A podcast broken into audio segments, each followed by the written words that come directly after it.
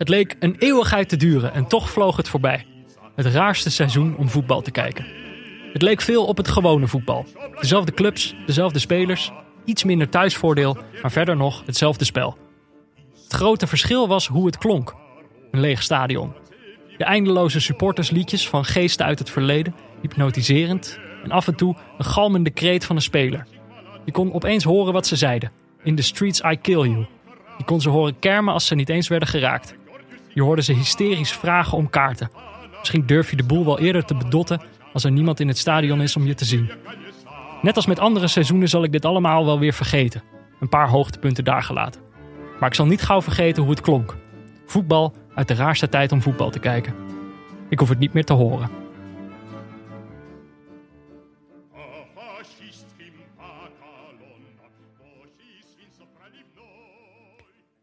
Ja, Jordi? Ja, Peter. Ik, denk- ik denk, eh, laatste aflevering van het seizoen, ik begin met een high note. nee, ja, eh, mooi als altijd. We waren er even, even niet. Voor onze vrienden van de show natuurlijk wel. Een paar bonusafleveringetjes gemaakt. Ja, Hoe, eh, hoe zit je hier aan tafel? goed wel. Goed? Goed wel. Oké, het wordt een lange zit, heb jij gezegd. Dus eh, Ja, maar ja, mag het hopen. dat zeg ik normaal gesproken niet. En dan is het ook een lange zit. Dus wat dat betreft. Ik ga, ik ga halverwege omvallen en dan moet jij in je eentje de show eh Ik doe de namenlijst alleen. Ehm, ja, voor de mensen die dit luisteren, we hebben best wel veel. We hebben natuurlijk vorige week een belangrijke mededeling in onze feed gezet. Ja, Eh, voordat we het daarover gaan hebben, als je hem nog niet geluisterd hebt, zou ik zeggen: zet deze aflevering nu op pauze. Luister even die mededeling. En dan kom je over een kwartiertje bij ons terug. En dan snap je waar we het nu over gaan hebben. en je gokt wel nu dat, dat mensen niet woedend afhaken en helemaal nooit meer terugkeren.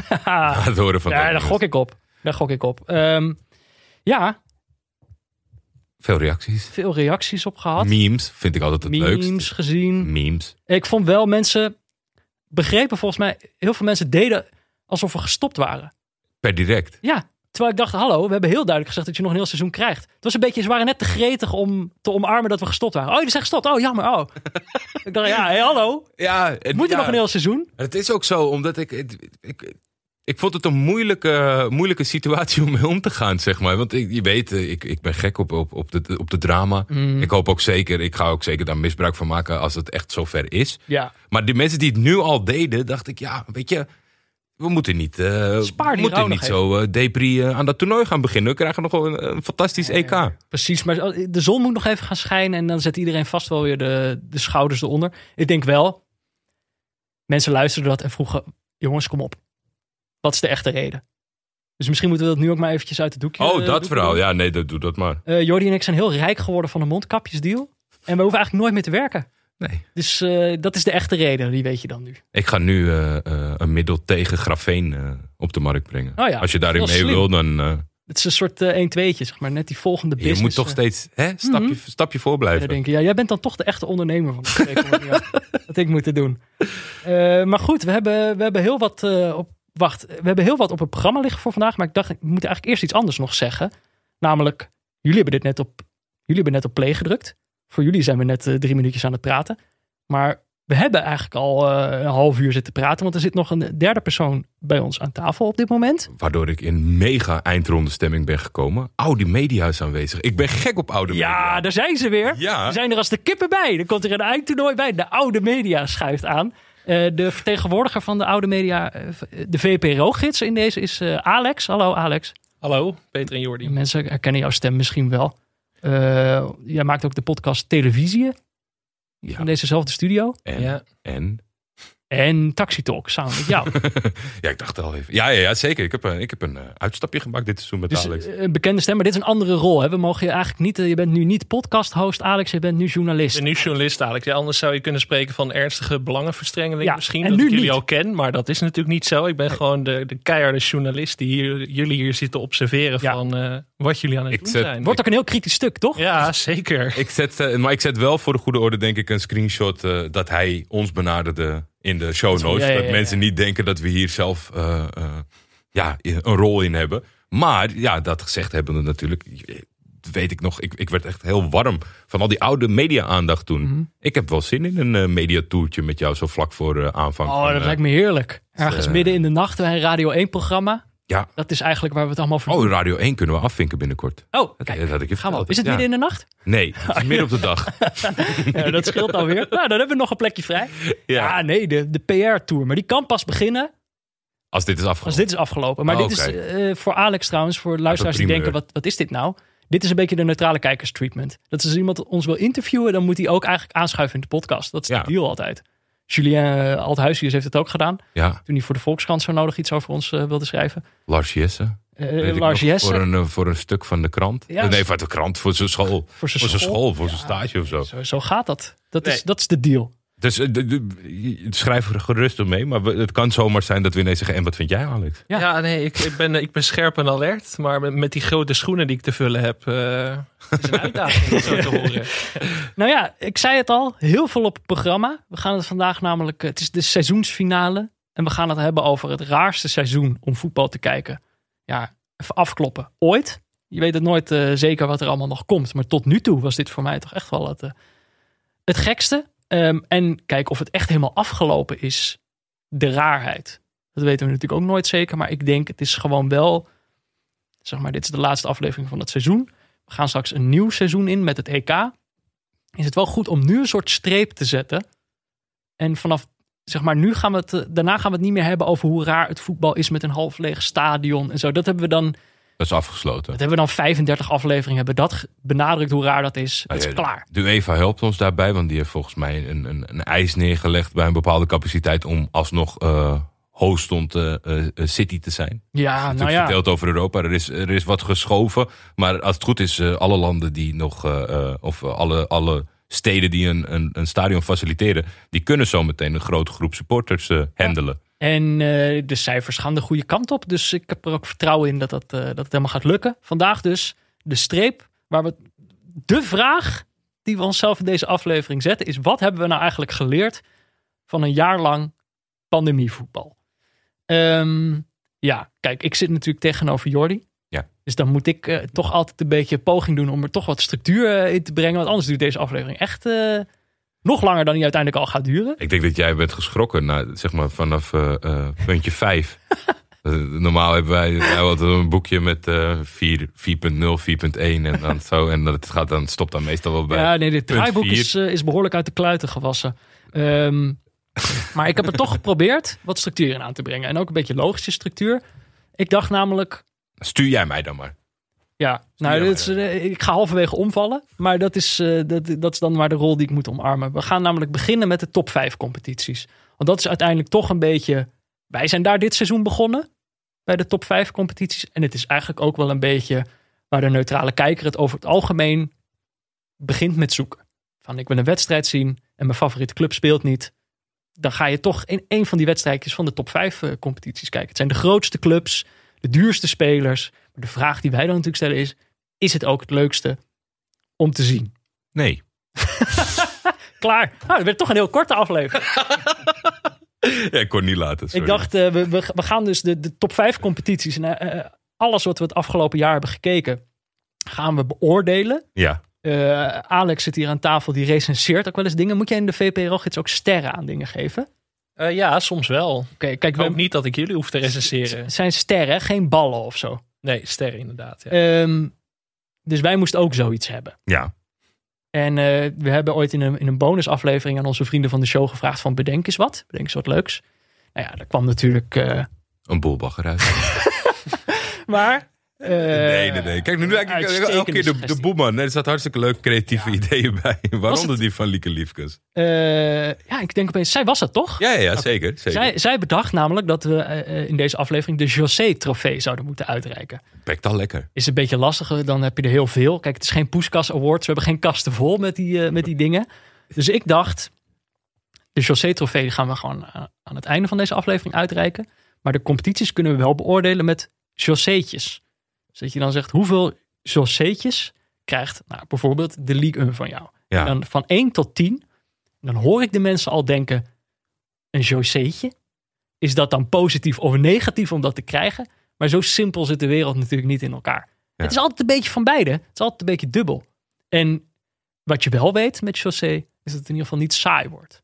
Veel Joséetjes is in ieder geval minder saai Ja, Door weinig subsidietjes. dan weet ik zelf ook welke hoek ik in moet. Ik heb nu, dit, is, dit is voor het eerst dat Jordi van dit ratingsysteem hoort. Ja, nee, ik was heel erg benieuwd. Ik dacht, misschien, misschien laat je het nu gewoon helemaal absurd worden. En gaan we geen toelichting geven. Zeg ik zo meteen zes trust agents. En Nee, ik heb, heb misschien heb je gelijk, heb ik het te veel toegelicht. Is het niet leuk meer? Dat kan. maar daar komen we dan nog wel achter. Laten we beginnen. Ik denk wel, als we het hierover hebben. We gaan in deze aflevering vast nog genoeg klagen. Zo zitten wij ook in elkaar. Mhm. Ehm, zeker als we het hebben over de top 5 competitie. Maar laten we dan gewoon beginnen met een positief, goed verhaal. Het voorbeeld van hoe het hoort te zijn. En dan wil ik eigenlijk het woord geven aan jou. De Ligue 1, De Ligue 1. hoogste competitie in Frankrijk. Ja, ik heb, eh, ik- we zijn er begonnen. Ja, eerste aflevering. Ja. PSG Marseille eh, was een opmerkelijke wedstrijd. Nou, zeg dat, ja. Waarin, eh, was een goed begin. ja, was, was, was een goed begin, want alles klopte. Het grote geld verloor. Eh, er was een heleboel reuring. Zeker op, op het eind van, eh, van de wedstrijd. Ja, in de laatste minuut van de wedstrijd vijf rode kaarten. Ja, ja, ja dat liep eh, verschrikkelijk uit de, uit de klauwen. Maar dat, ik, had, ik had het daardoor wel. Ja, misschien is dat ook een beetje gek. Maar ik had, ik, had er wel een goed gevoel bij, zeg maar. Ik vond het een goede, goede seizoensopener. Ehm, er was. Eh, keek altijd al wel een beetje met schuin oog naar Frankrijk. Maar op een gegeven moment eh, werd er bij Lille. kwam er een hele grote Turkse enclave. Dus ik ging sowieso dit seizoen wat vaker naar Frankrijk kijken. En eh, dat. Neutrale kijker is nooit, eh, nooit ongevoelig voor tintjes. Nee, tintjes, eh, tintjes die, die stuur je de hele wereld over. Ja. Dat is belangrijk ook om tintjes te volgen, want dan, dan, dan heb je al een beetje een startpunt. Dat is zo, ja. Turkse Ehm, tintjes bracht, bracht jou naar Lille. Ja, en, en nou ja, op een gegeven moment, eh, elke ploeg heeft natuurlijk een tegenstander nodig. Dus je ziet eh, best wel wat voorbij komen. En eh, het was al heel snel heel leuk, Frankrijk. Kan niet anders zeggen. En ik heb jou gaandeweg het seizoen nog twee keer weten te verleiden om, om terug te keren. Ja. Eentje was fantastisch. En de laatste was oké. Aflevering 8 keken we naar Lille-Lyon. Dat was een 1-1. Het is geen spectaculaire uitslag. Maar die wedstrijd was echt top. Ja. Dat is volgens mij echt de eerste echt vette wedstrijd die we zagen. gigantisch hoog tempo, open, aanvallend eh, eh, spel. En eh, Ja, en ik denk dus in de eerste aflevering van het seizoen zagen we Paris Saint-Germain al een misstap maken. Ja. En we zagen dus in de achtste aflevering van het seizoen zagen we al de eerste glimpen van de toekomstige kampioen eh, Lille. En dat zijn natuurlijk ook wel ingrediënten die deze competitie interessant maakten. Namelijk dat, dat Paris Saint-Germain er een beetje aan onderdoor ging. ja, Toch, uiteindelijk is dat leuk voor een neutrale kijker. En dat is wat wij hoopten aan het begin van eh, dit coronaseizoen. Dat corona ook een beetje nivellerend zou werken. Dus dat de topploegen net een beetje eh, in de knel zouden komen met, eh, weet ik veel, blessures. Of dat, het net iets, dat er net een factor bij kwam met corona om het verschil minder groot te maken. het is gewoon, het is gewoon oprecht belangrijk dat, dat, dat die strijd een beetje open blijft, zeg maar. En in de breedste zin van, want je kan wel van alles. eh, dat de degradatie heel spannend is. Of dat het laatste eh, Europees ticket en dat soort dingen. Maar als een, als er, als een competitie wordt afgesloten. Of, of dat er een kampioen is die, die, die mijlenver eh, voorsprong snel in het seizoen boekt. Dat, is, dat is niet bevorderlijk voor de, voor de kijkervaring. Ik heb ook het gevoel het, dat hangt er een beetje overheen. Het Ja. heeft een negatief effect op het belang van de rest. Ik denk dat inderdaad elke ploeg in de competitie denkt dan gewoon van ja, ja, laat maar. Paris Saint-Germain is weer kampioen. Wat heel gek is, hè, want juist het, het belang van een titel heeft, is een beetje afgenomen. Omdat, kijk, Paris Saint-Germain heeft één droom, dat is de Champions League. Ja. En daar gaan ze toch naartoe. Ze zijn tweede geworden. Ja. Eh, kijk, qua, qua, qua emotie klopt het niet. Maar Mhm. eh, in de boekhouding van Paris klopt het wel.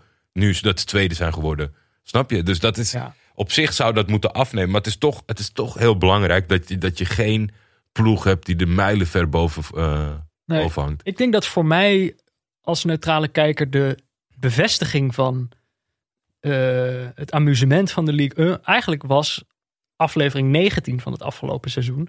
Dat we naar Brest-Rennes gingen kijken. Twee ploegen die niet bovenin meededen. Maar ook die wedstrijd was echt superleuk om te zien. En dat was eigenlijk het moment dat ik dacht van oké, het zijn niet alleen die topploegen. Ja. Je kan ook echt genieten van, eh, van Brest tegen Rennes. En volgens mij gingen we alleen maar naar Brest kijken.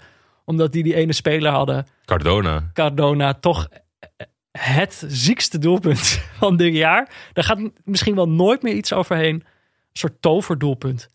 Ja, Ja. Die, die flikte het dan niet in die wedstrijd dat wij keken. Ja, Maar- volgens mij was dat de strekking. Jij wilde Cardona zien en ik wilde Camavinga aan jou laten zien. Ja, en dat was allebei een eh, positieve ervaring. Ik denk uiteindelijk wel het ingrediënt waarom deze competitie dit jaar perfect was voor de neutrale kijker, is dat het een titelstrijd van vier ploegen was. Lang, ja. En dat is gewoon natuurlijk in heel veel competities niet het geval. En dat is gewoon dat er vier ploegen tot de slotfase van het jaar nog zo dicht bij elkaar zitten. Eh, ook allemaal een beetje iconisch zijn voor, voor een eigen dingetje. Zodat ze niet ook allemaal op elkaar lijken. Eh, dat maakt het ook gewoon wel, wel vet om te volgen. Wat ik een grappig eh, effect, wat- wat nooit eerder echt was opgevallen, is dat die spanning, die zijpelt een beetje over de rest heen, zeg maar. Waardoor je met, met, met meer opgewektheid en meer zin ook naar een random potje gaat kijken in zo'n competitie. Het straalt af, zeg maar. Als het bovenin spannend is tussen meerdere clubs, Ja. dan straalt het ook af op de minder aansprekende titels. Als ik één negatief dingetje mag noemen, Ja? is dat het niet dit, dit successeizoen van de Ligue 1 niet per se heel stabiel voelt. In de zin van eh Lille is kampioen geworden. Dat is natuurlijk een geweldige prestatie. Maar die moeten eigenlijk nu al gaan kijken van welke spelers ze moeten verkopen om financieel het hoofd boven water te houden. Ja, zo. zo Eh. Paris Saint-Germain is natuurlijk eigenlijk gewoon met afstand de rijkste club. Dus er is geen enkele reden om aan te nemen dat ze het volgend jaar weer zo gaan weggooien. Neymar heeft gewoon bijgetekend. Wie kan Mbappé be- be- betalen? Eh, Lyon is natuurlijk een club die aan het einde van deze competitie helemaal is ingestort. Eh, en als Memphis weggaat, is het ook maar de vraag of ze een speler vinden die dat kan opvangen. En dat je dan Monaco hebt, waarvan, waarvan ik me nog steeds verbaas dat die zo hoog dat ze tot staan. aan- Toch, die zijn tot bijna gisteren- gedegradeerd een jaar geleden. Ze konden tot aan gisteren kampioen worden. Als Lille en Paris hadden verloren, Ja. konden ze gewoon nog de titel binnenhalen. Het is echt bizar Maar- hoe stiekem die club op de ranglijst stond. Ja, maar dus dat het ergens hangt er ook het gevoel overheen dat dit een eh, dat dit daadwerkelijk een coronaseizoen was en dat het volgend jaar gewoon weer business as usual wordt en dat je wel gewoon Paris hebt die 20 punten voor staan. Kan toch? Ah, joh, ik, eh, Durf jij niet? eh, nou ja, dat, weet ik niet. Weet ik niet. Er, er- staat heel veel te gebeuren. Er zijn nieuwe initiatieven die heel veel geld eh, ter beschikking hebben gekregen. Zoals Hm. Nice bijvoorbeeld en Marseille. Ehm, ik, ik, ik vind Paris Saint-Germain op dit moment wel echt heel slecht. En eh, Ja. het, het zal van na, de, na de transferperiode denk ik dat ik beter kan inschatten of het gewoon weer de oude dag is. Of dat Paris gewoon echt wel een probleem heeft. Dat, dat, dat, kijk, even goed hadden ze dit jaar natuurlijk met die selectie kampioen moeten worden. ja. Maar de achter- en de middelste linie is wel dusdanig afgezwakt. Kijk, je kan nog steeds eh, eh, drie fantastische voorin hebben. Maar als ze achterin niks, ja, op Marquinhos naar niks kunnen, Mhm. wordt het toch moeilijk voetballen. Dat is nu al gebleken. Dus ik, ik ben benieuwd hoor. Of, eh, of, ze, of ze de schade zo snel kunnen herstellen dat ze weer ongrijpbaar worden. Het maar oor- het is ja, de, de nummer 1 top 5 competitie Ja? voor mij. Want hoeveel chausseetjes geef jij deze competitie dan? Acht. Oh, Acht. ik weet je hoeveel? Ik had er negen opgeschreven. Negen? Negen chausseetjes. Ik dacht, ik had zelfs bijna een tien gegeven, maar toen dacht ik, ja, nee. Niet overdrijven. Of Nee, die geef eh, ik aan Jordi. Nee, die ruimte, ze moeten nog de ruimte hebben om er overheen te kunnen. Ja. Maar ik dacht gewoon een titelstrijd van vier ploegen. Dat is echt, eh, dat vind ik een cadeautje voor de neutrale kijker. Veel beter wordt het niet. En dan Ja. was het voetbal ook nog eens leuk. Veel vette spelers ook wel. Beetje de underdog competitie. Zeker. Dus het had voor mijn gevoel, ik eh, dacht het negen chausseetjes. Ik kan me daar wel in vinden, maar ja, ik ben dan misschien, eh, misschien kritisch. Zou, zou jij heel snel iets, een volle score geven, Alex? Aan de League 1? Of, Nee, eh, nee, nee, gewoon in het algemeen. Je, je moet dus af en toe scores geven. Hoe goed moet iets zijn dat je een, dat je een, een 10 overweegt? Dat ik er echt nog een paar dagen van ondersteboven ben daarna. Nou dat is ja. wel echt het criterium. Ben ik van die wedstrijd van Lille, die eerste wedstrijd die we toen zagen. Ja, zeker. Daar heb ik, daar- ik toen nog een paar dagen stralend rondgelopen. Ja, Dat zou ik waar. voor, de volle, voor het volle pond gaan. Ik Oeh, interessant. wil je niet sturen. Hey, ik, heb, ben ik, ga vandaag ben ik nog ineens wel... de kritische? Hey, ik ga vandaag nog wel het volle pond uitdelen. ja, Het nou ja, niet hiervoor. Dat is dus ook, Een dat, leuke is, teaser. dat is dus ook eh, waarom ik denk eh, op een 8 heb gezet. Maar ik ga door. Ik denk, we hebben nu een hoogtepunt gehad. Van jou, van jou in ieder geval. Dit was een competitie die jij echt omarmd hebt. Ja. Een competitie die ik normaliter omarm. Ik al jaren eigenlijk best wel steady volg. De Premier League. Ja, het is echt eh, bij de, Toch bij een de, beetje mijn thuis. bij de luisteraars een bekende uitspraak. Ik keek deze week eh, Match of the Day. Ja. Dat is, dat is jouw tekst. Dus, nou ja, en dat is een geweldig programma. En toch, gedurende dit seizoen, ben ik gestopt met kijken. En dat is echt... Oh, Ja, en dan denk ik, moet ik misschien toch uitleggen waarom. Daar zit toch een les in voor ons. Ehm, ik denk dat het deels heeft dat gewoon te maken met gebrek aan publiek. maar dat is natuurlijk, daar hebben al deze competities last van gehad. Mm. Al deze landen hebben het, eh, hebben het ongeveer hetzelfde aangepakt. Aan het begin verschilde het nog wel. Inmiddels eh, waren alle stadions eh, leeg de rest van het seizoen. Ehm, ik, maar ik had wel het gevoel dat ik dat misschien erger miste in Engeland dan in andere landen. Omdat ik toch het gevoel heb dat supporterscultuur, ook hoe ze dat in beeld brengen bij Match of the Day. Als ik daarnaar kijk, denk ik, ja, zo vind ik eigenlijk dat het een beetje zou moeten. Ook hoe bijvoorbeeld juist mensen daar zich verzet hebben tegen de, de Super League. Ik heb het gevoel dat daar nog een soort besef is van wat een voetbalclub nou eigenlijk betekent. Zo, dat, dat geldt echt niet voor elke club en ook niet voor elke supporter. En misschien klopt het wel helemaal niet, maar dat is een beetje het beeld dat ik had. En op het moment dat dat dus weg is, Ja. en je kijkt alleen maar naar dat voetbal, was er gewoon toch een moment dat het, dat het me gewoon niet meer lukte om daar naar te kijken. En Het is- dat, terwijl halverwege dit seizoen de echte moment was, einde 2020, Tottenham stond op dat moment bovenaan, met José, José Mourinho toen nog aan het roer. Leicester stond op dat moment tweede, geloof ik, of ook heel erg hoog. En ik had op dat moment echt het idee, dit, gaat een, eh, dit wordt een coronaseizoen, zie je wel. De topploegen die laten het helemaal uit de handen lazeren. En dit wordt gewoon een seizoen waarin, waarin José Mourinho eh, er met de buit van doorgaat. Of Leicester misschien wel. En volgens mij, ik kan me gewoon nog herinneren dat ik dit dacht. En dat ik op Twitter las dat Sam Planting al voorspelde van... er komt een winstreeks van Manchester City aan. En over twee maanden staan die 15 punten voor. En dan is het klaar met deze competitie. Hij zei dat op dat moment. En er was op dat moment geen reden voor. City stond toen nog niet eens tweede, geloof ik. En nou ja, dat gebeurde dus. Ja, en behoorlijk eh, eh, ja, onopvallend of subtiel ineens. Weet je, het- natuurlijk uh, super knap als je, het, als je het zag aankomen, zeg maar. Maar in één keer was, dat, was Mourinho het kwijt en, en de rest van de competitie het Ja. kwijt. En was eigenlijk City op de achtergrond alles aan het winnen. Liverpool had natuurlijk eh, een rampzalig seizoen wat dat betreft. Ja. eh, en, en ja, die wisten weer wat verliezen was. Maar ik heb toch wel het idee dat, dat misschien het afhaken van jou, dat daar ook wel wat in zit denigrerend gezegd een beetje de, de FOP-competitie. Ze zijn natuurlijk... eh, eh, eh, Ze vinden zichzelf de beste. Ze zijn de rijkste. ja, maar, Maar- Match of the Day heeft natuurlijk gewoon het aspect van, van het in beeld brengen zo goed onder controle. Ja. Dat zij vaak eh, toch wel een beetje vertekend beeld kunnen brengen. Wat, wat ontzettend fijn is om naar te kijken. Hè? Maar je moet het Mhm. wel weten. En dat kom je heel snel achter als je een keer 's middags op Ziggo zit te vervelen. Maar dat is ook En- wat wij moeten doen, Jordi. Wij zijn ook soms eh, hele slechte wedstrijden aan het verkopen als, eh, als een heerlijke kijkervaring. Nou, dat, ik, Waar we ik- toch iets van geleerd hebben. Ja, nou ja, ik denk dat, dat juist dat, dat je dat aanhaalt in deze competitie. Want volgens mij bij City Liverpool, daar, eh, Dat is een punt. Er zijn meerdere daar problemen. ben je mij Ja. kwijtgeraakt. Dit heb ik opgeschreven. Dit is inderdaad het moment. We hebben drie wedstrijden in de Premier League gekeken dit seizoen. Chelsea-Liverpool. Dat was aflevering 2. City-Liverpool. Dat was aflevering 9. Allebei deze wedstrijden hebben wij geleerd. En dat is echt iets wat ik daarna nog steeds heb gezien. En wat volgens mij steeds meer mensen, waar steeds meer mensen achterkomen. Topwedstrijden in Engeland zijn consequent saai. Mhm. Ongekend saai. Terwijl dit is eigenlijk, ik denk dat heel veel mensen die er niet naar kijken, het idee hebben dat dat het summum is Dat is van het. het neutrale kijken. Nee, dan ga je City Liverpool kijken. Dat is een spektakel. Oersaai. Ja. Ploegen zijn te goed. En wat er dan. Het probleem van Liverpool is natuurlijk, en dat is iets wat ik aan, in dit jaar heb geleerd, is dat je als neutrale kijker ook eigenlijk. Vorig jaar was dat een van de leukste ploegen om naar te kijken. Dat is echt een hoogtepunt. Dit jaar ben ik het gewoon alweer zat. Denk, ja, nou ken ik die voorhoede wel. Heb ik volgens mij ook aan het begin van dit jaar. Ja, ja, ja. Dus dat is ook iets. Zo onmogelijk om een neutrale kijker te pleasen voor Ja. een langere periode. Omdat, Precies. Nou, en ik moet wel zeggen, kijk, toen Liverpool begon te verliezen, werd het ook gewoon veel minder sympathiek. Dus die klop, denk je ook opeens, wat is het, een rare, rare kwast. En dan alleen maar zeuren dat je, dat je selectie te klein is. En denk ja, je hebt de kantinestaf ontslagen en je, en- terwijl, terwijl je hebt 30 spelers en dan zijn zogenaamd 20 daarvan allemaal niet goed genoeg of zo. Ik, ik- dat dan de rijkste mensen beginnen met zeuren, dat vond ik dit jaar toch ook wel echt een eh, fikse tegenvaller. Ja, absoluut. Eh, positieve punten, moet ik dan toch nog eventjes zeggen, was uiteindelijk in aflevering 21 van dit seizoen hebben we gekeken naar Leicester Leeds. En dat is uiteindelijk wel wat deze competitie nog wel te bieden heeft. En als het echt.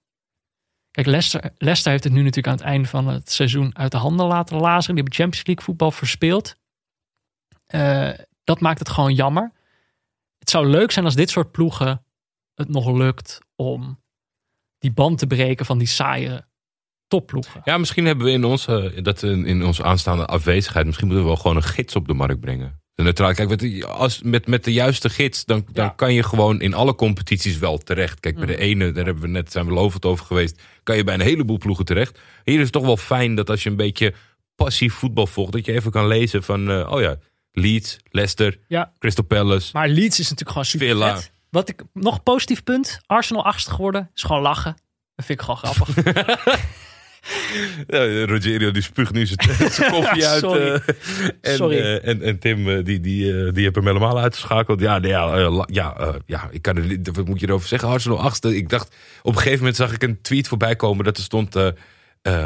Wauw, Arteta is, heeft het weer helemaal op de rit. Hij heeft na City en United de meeste punten gehaald na de. Ja. Ik dacht, dat zijn concurrenten, dus waarom, zogenaamd zijn dat je concurrenten, dus waarom is dat de prestatie als je bij hun achterblijft?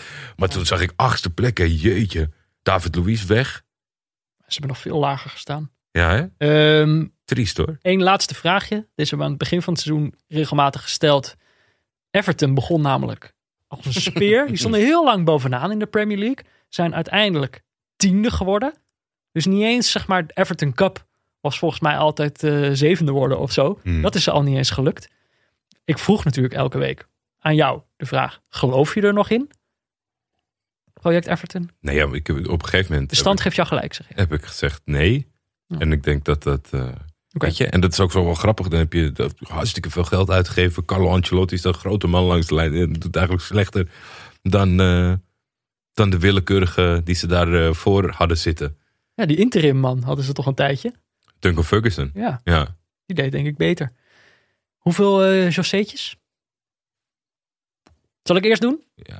Even kijken hoe... Even kijken hoe, Ja, vijf. hoe- vijf. Ik denk dat er alsnog, kijk, Leicester, Leeds, er valt nog wel wat te halen. Oké. Aston Villa vond ik ook, eh, heb ik, was ook met vlagen heel leuk. Ik zat op een drie, maar ik ga dan voor vier. Oké.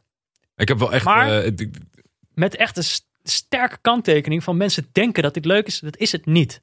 Nee. Klopt. Tenminste, ja, dat is, dat is, en dat is, de, kracht, eh, dat is de kracht van het programma. Dat jij dit seizoen eh, eh, in de steek hebt gelaten. Ja. Match of the day. Dan, dan de laatste drie top vijf competities moeten we wat sneller doen. Dan hebben we denk ik wat minder persoonlijke verhalen bij. Mhm. Hebben we ook minder wedstrijden in gekeken. Ehm, met welke wil je beginnen? We hebben nu nog La Liga uit Spanje, Serie A uit Italië en de Bundesliga uit Duitsland. Nou ja, La Liga vind ik eigenlijk ehm, in de marge wel leuker dan in de top. De topteams ken ik.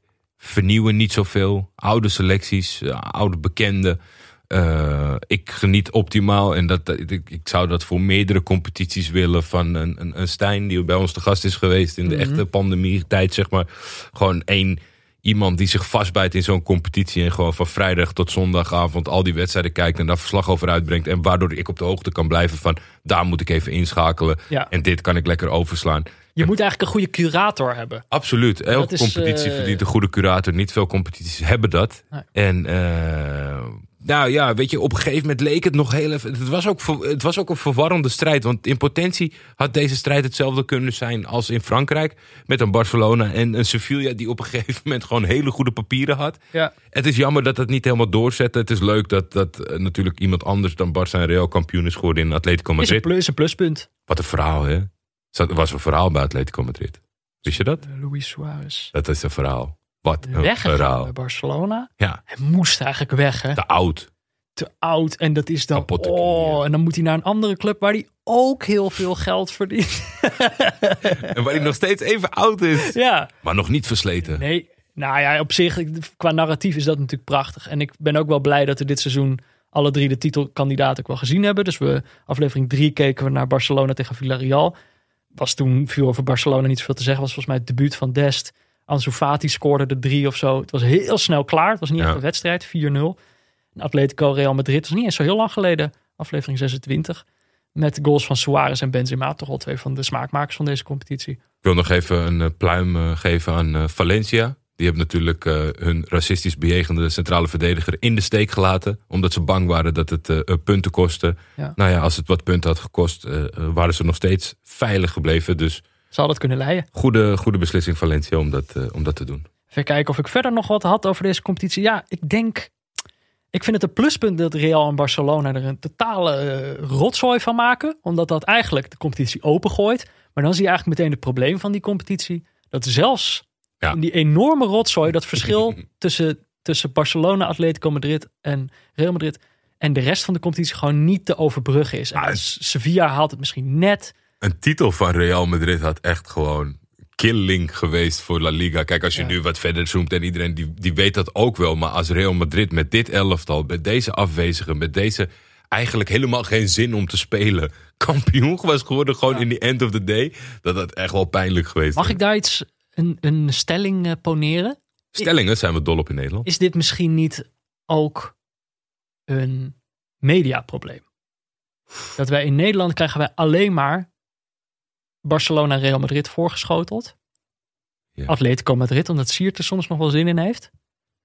Maar verder krijgen we natuurlijk ook helemaal niks. We krijgen die andere ploegen alleen maar te zien als tegenstander van. Voor mijn gevoel. Dus dat er wordt ook weinig gedaan om die competitie voor ons te ontsluiten. Je kan alleen maar terecht bij, eh, bij Stijn, at Alaphilippe underscore op Twitter. Ja, Dan, dat- dan leer je nog wat over die competitie. Maar verder kom je er gewoon niet achter wat Ja, er nou kijk, zo we, leuk moesten, is. we moesten het hier kort over hebben. Dan, dan haal je zoiets aan en dan lukt dat weer gewoon helemaal Nou, niet. Maar natuurlijk het is dat beter. Als erbij- jij ja. nou miljoenen uitgeeft om dat te mogen uitzenden. Waarom zou je dan niet een klein beetje je best doen om, weet je, de hele dag door zitten daar allerlei corifeeën en dat soort dingen. Maar die interesseert het zelf geen reet. Maar is het dan zo'n probleem om, om, weet je, vraag Stijn om een tekst te schrijven die je dan voorleest. Dat je een showtje maakt, La Liga vandaag, weet ik veel, verzin Ja. iets. Maak een podcast vanuit Ziggo, zeg maar. Dat je inderdaad tegen die mensen kan zeggen... hey, Real Betis, vorig jaar bijna gedegradeerd. Het jaar daarvoor fantastisch op en neer gaat het. Nu zitten ze tegen Europees voetbal aan. Ja. Het is leuk om te kijken en let op dit, dit en dit. En vanavond is het Real Betis tegen eh Sociedad. Twee opvallende ploegen. Is dat nou zo moeilijk als je zoveel geld uitgeeft om een klein beetje het proberen te verkopen? Ja, daar kijkt geen hond naar. Ja, natuurlijk kijkt er geen hond naar, want ze weten het niet. Hoeveel chausseetjes? Eén. Nee. nee, nee, nee, nee, nee. Eh, zes. Het zijn altijd daar te mooie Ik voetballers. had ook zes. Oké. Maar dat is eigenlijk... Mag dit? Eigenlijk is het geen... eigenlijk is het geen... Het is alleen maar geen onvoldoende. En dat komt door Diego Simeone. Omdat dat wel, vind ik, een voorbeeld... Ik ben blij dat hij kampioen geworden is. Dat vind ik een voorbeeld van... Wat iets interessant kan maken voor een neutrale kijker. Namelijk, hij heeft een elftal gesmeed dat helemaal iconisch is. Je weet hij- gewoon, dit is een Simeone-speler, dit is geen Simeone-speler. Dat maakt een ploeg leuk. Barcelona koopt maar wat gasten. Wat is nou een Barcelona-speler? Ja, je Maar het is wel grappig dat bij Simeone het, het geen invloed heeft, zeg maar. Want het gaat niet altijd even goed met Atletico, maar hij zit daar al heel lang. Iedereen zei ook dat hij weg moest. Maar als je het zeg maar, net vergelijkt met jouw eh, stelling over Klop, dan heeft hij daar geen last van. Hey, ik denk ook, misschien is hij... Hij is meer constant. Ik- Misschien altijd zichzelf. Ik ben gewoon blij dat hij kampioen wordt, omdat ik vind dat trainers zoals hij gelijk horen te krijgen. Oké. Dus niet dat je alsnog, weet je, als Real Madrid of Barcelona toch nog kampioen was geworden. Wat, wat je dan had geleerd, of wat zij zelf hadden geleerd van zo'n competitie, is van zo kan het ook. Hm. We, kunnen ook. we kunnen het ook op deze manier doen. Terwijl die ploegen moeten leren dat je toch echt wel, eh, weet ik veel, het als zoals Simeone moet doen. Dat je een beetje moet weten wat je nou eigenlijk wil. En dat, dat je een verhaal hebt dat klopt. Een 19-jarige middenvelder halen voor 120 miljoen. Zes chausseetjes krijgt ze van mij. Dan eh, denk ik dat we het eerst moeten gaan hebben over de Serie A. Daar hebben we namelijk nog drie wedstrijden in gekeken. Ja. Italië. Ehm, even denken. Groot pluspunt. Laten we daar meteen mee beginnen. Daar ben ik super blij mee. Het had nog veel mooier kunnen zijn. Juventus geen kampioen. En dit had nog veel mooier kunnen zijn. Ja, waar het niet dat Napoli niet mee Het was Napoli die op de laatste speeldag, gisteren, hadden zij de dolk in handen. Zat in het hart van Juventus. Die hoefde ze alleen maar om te draaien door te winnen van Hellas Verona. Is niet gelukt. Nee. En zij konden doodsvonnis aantekenen en dat het dan juist Napoli was. Die zelfs in deze Die situatie weer, tekort, door Juve. weer tekort komt. Ja, maar altijd. Het zijn we heel vaak hebben ze Juventus in die negen titels hebben ze ze weten uit te dagen om toch nog in te storten. Maar dit was een prachtig narratief, lag helemaal klaar. Zo is onweer buiten. Als je dit kan horen. En we halen het einde niet. Ehm, zo, flink onweer. Jij blijft, jij blijft hier nog even zitten, Ja. Alex. Je, blij- je blijft in de schuilkelder. Dat is veiliger, ja. Eh, Want Napoli, zeg maar, aflevering 4 gingen wij kijken naar Juventus Napoli. Ging niet door. En dan moeten we toch, denk ik, in een afsluitend, afsluitende aflevering van een coronaseizoen moeten we toch even benadrukken dat dit een wedstrijd was die niet doorging omdat Napoli te veel besmettingen had. Echt zeg maar, het gevaar dat het verder zou uitbreken zorgde ervoor dat deze wedstrijd niet doorging. En toen heeft Juve Napoli keihard genaaid door de vermoorde onschuld te spelen, te leunen op de protocollen. Het kreeg ze eerst drie punten in mindering. Nou goed, dat, dat hele verhaal hebben we jullie vaak genoeg verteld. Dan moet je die afleveringen maar terugluisteren. Maar daarom was het zo prachtig. Als Napoli tegen niet eens een moeilijke tegenstander. Ja, Maar inderdaad, het lukt hem dan niet. Nee. nee. En dat is denk ik toch een beetje het probleem ook van deze competitie. Kijk, Ju- Juve redt het niet. Dat is fijn. Die hebben niet die tien op rij. Want dat is natuurlijk wat de competitie ook saai maakt. Ieder jaar wordt dezelfde ploeg kampioen. Dat is een keertje niet zo. Maar wat komt er dan voor in de plaats? Heb je inderdaad Inter, Napoli, AC Milan en Atalanta. Dat zijn eigenlijk de vier andere ploegen die bovenin meededen. En ja, Inter kan ik ook... We hebben het één keer gezien eh, in de Milanese derby. Lukaku kan ik nog van houden, maar voor de rest is dat natuurlijk ook een totale rommel. Die ploeg is ook helemaal, weet je wel, daar is ook, volgens mij zijn die schulden worden inmiddels weer ondervangen door een andere zakenman die het weer gaat verneuken, weet je wel. Dus het is ook gewoon, eh, het was beter geweest als Atalanta de kaper op de kust was geweest voor de neutrale kijker. Ja. Eh, Maar ja, ik, dit is gewoon, ik denk dat het, het, het probleem is, zeg maar, bij mij. eh, de nostalgie die in de weg zit bij deze competitie. Ik, ik doe mijn best. Ik, ik, ik kijk zo nu en dan. ehm, het contrast met wat het ooit geweest is. En dat is natuurlijk het ergste wat je kan overkomen. Hè? Want het, eh, zij zijn natuurlijk op een gegeven moment de titel van de, de, de, de beste competitie ter wereld Mhm. zijn ze kwijtgeraakt. Het van twintig jaar geleden.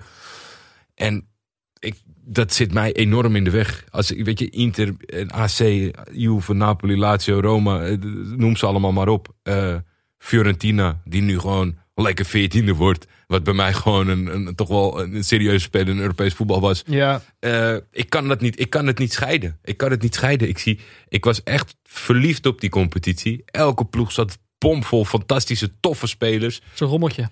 Het, ja, het is een rommeltje. Het, het is niet super attractief. Het is, het, is het, het enige waar ze echt, echt in, in uitblonken.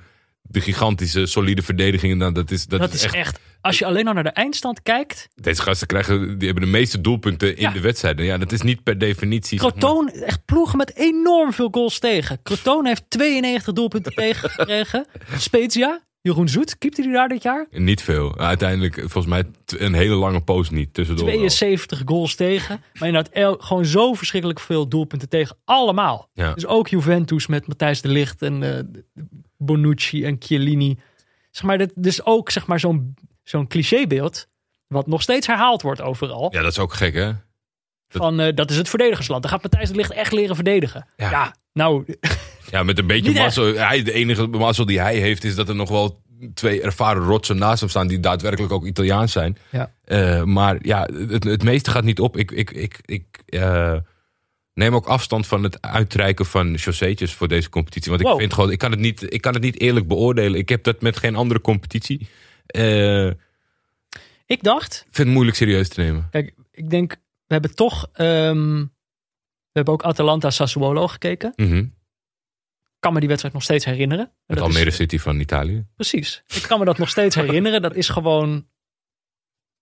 Dat is alle pluspunt, denk ik. Ja, nee, juist. Ja. Want er zijn genoeg wedstrijden het afgelopen seizoen. Kan ik me gewoon helemaal niet meer herinneren wat we dan hebben gezien.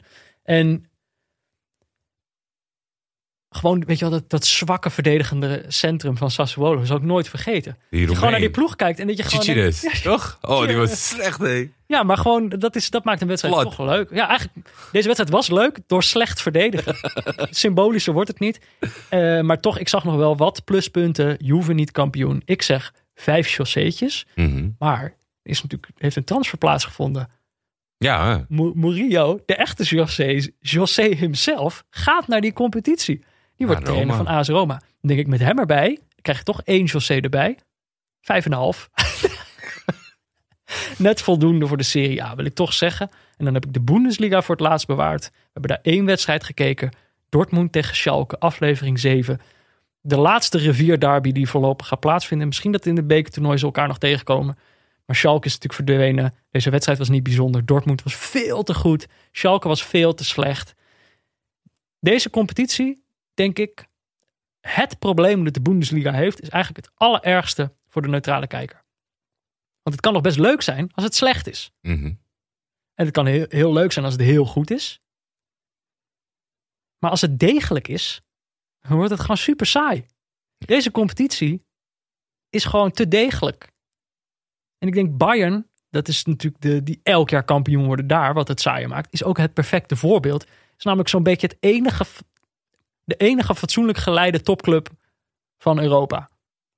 Ja, En daarom gaat deze competitie ook gewoon niet zo gauw meer veranderen. opgeschud worden.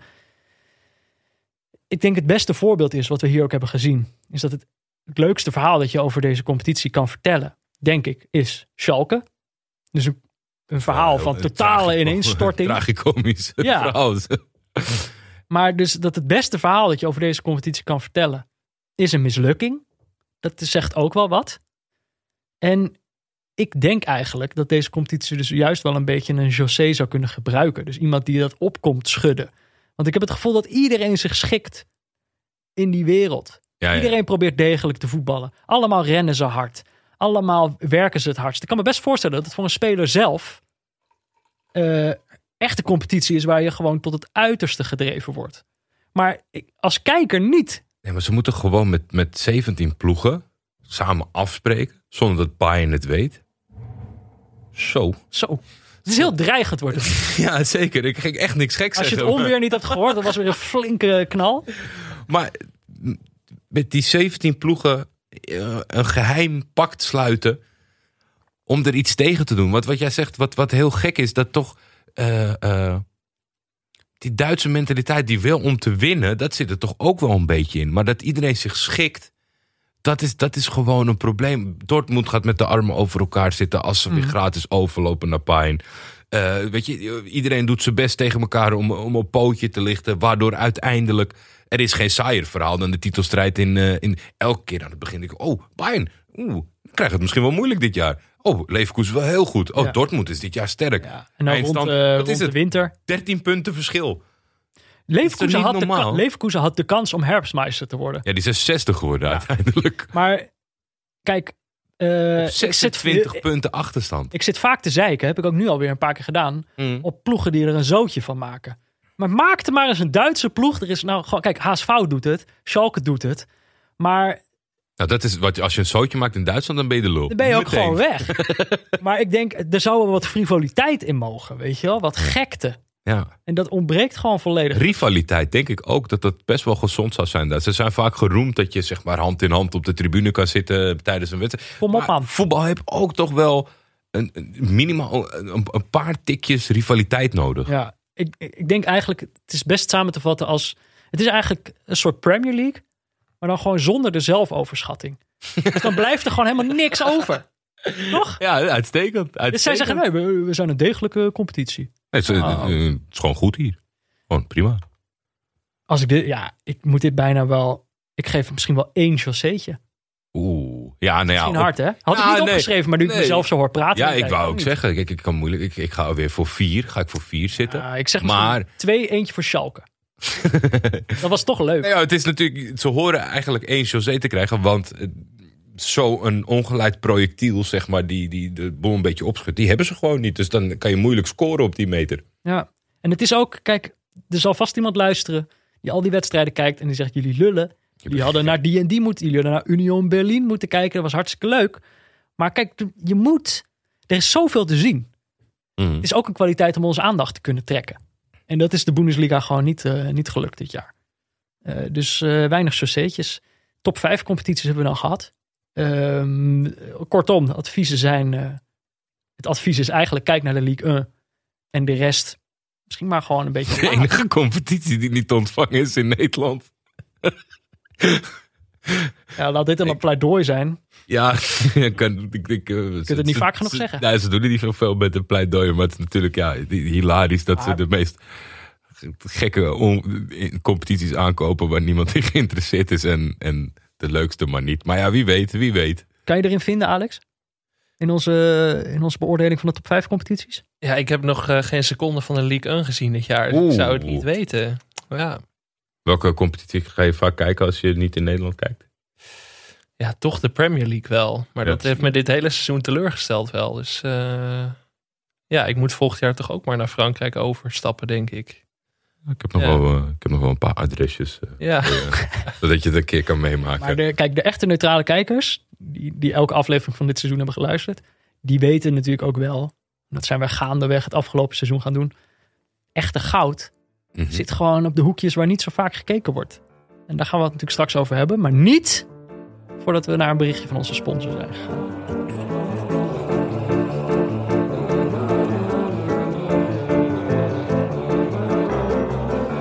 Deze aflevering, deze seizoensafsluiter, wordt natuurlijk mede mogelijk gemaakt door Auto.nl. De website van Auto.nl garanderen ze nooit meer een miskoop. Nou, we hebben het hele jaar gezien. Dat geldt niet voor de voetbalwereld. Eh, die grijpen toch altijd de kansen aan om gewoon weer een miskoop te doen. Dit is natuurlijk de laatste aflevering van het jaar. Ik dacht, Jordi, misschien moeten we de, de officiële titel, de Auto.nl miskoop van het jaar, uitreiken. Ja.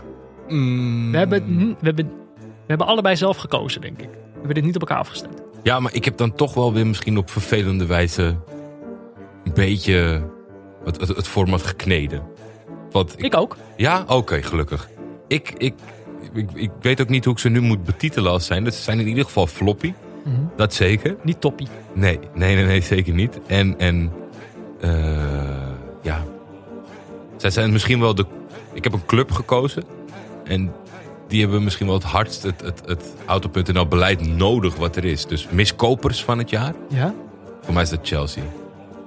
En dat is Havertz, misschien, Werner. misschien heel gek natuurlijk met nog een Champions League finale die op komst is. Maar waarvan ik bijna zeker weet dat ze hem gaan verliezen. Ja, ja. Deze mensen zijn, eh, ze waren bijna, bijna. Dat is nog jammer dat Leicester niet gelukt is. Ja, want net ze de waren, Champions League plek. net de Champions League hebben ze gehandhaafd. Het jaar daarvoor, toen ze geen transfers hadden gedaan, want ze waren geband en ze hadden een clublegende als trainer. Ja. En toen waren ze vierde. Ze zijn nu weer vierde.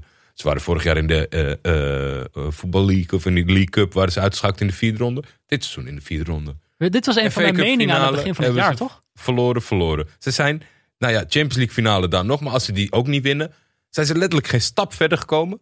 Waren ze, hadden ze een heel leuk beleid en idee, waren ze aan het proberen. Hebben ze helemaal van tafel geveegd, 250 miljoen uitgegeven, 100 spelers gekocht. En Trainer ontslagen. trainer ontslagen en je staat op hetzelfde punt. Eh, dit was volgens mij ook wat we aan het begin van het seizoen zeiden. En past eigenlijk wel in dit blokje. Mhm. Namelijk dat het soms gewoon ook nadelig kan zijn om zoveel spelers te halen. Dat je jezelf daarmee op de hals haalt.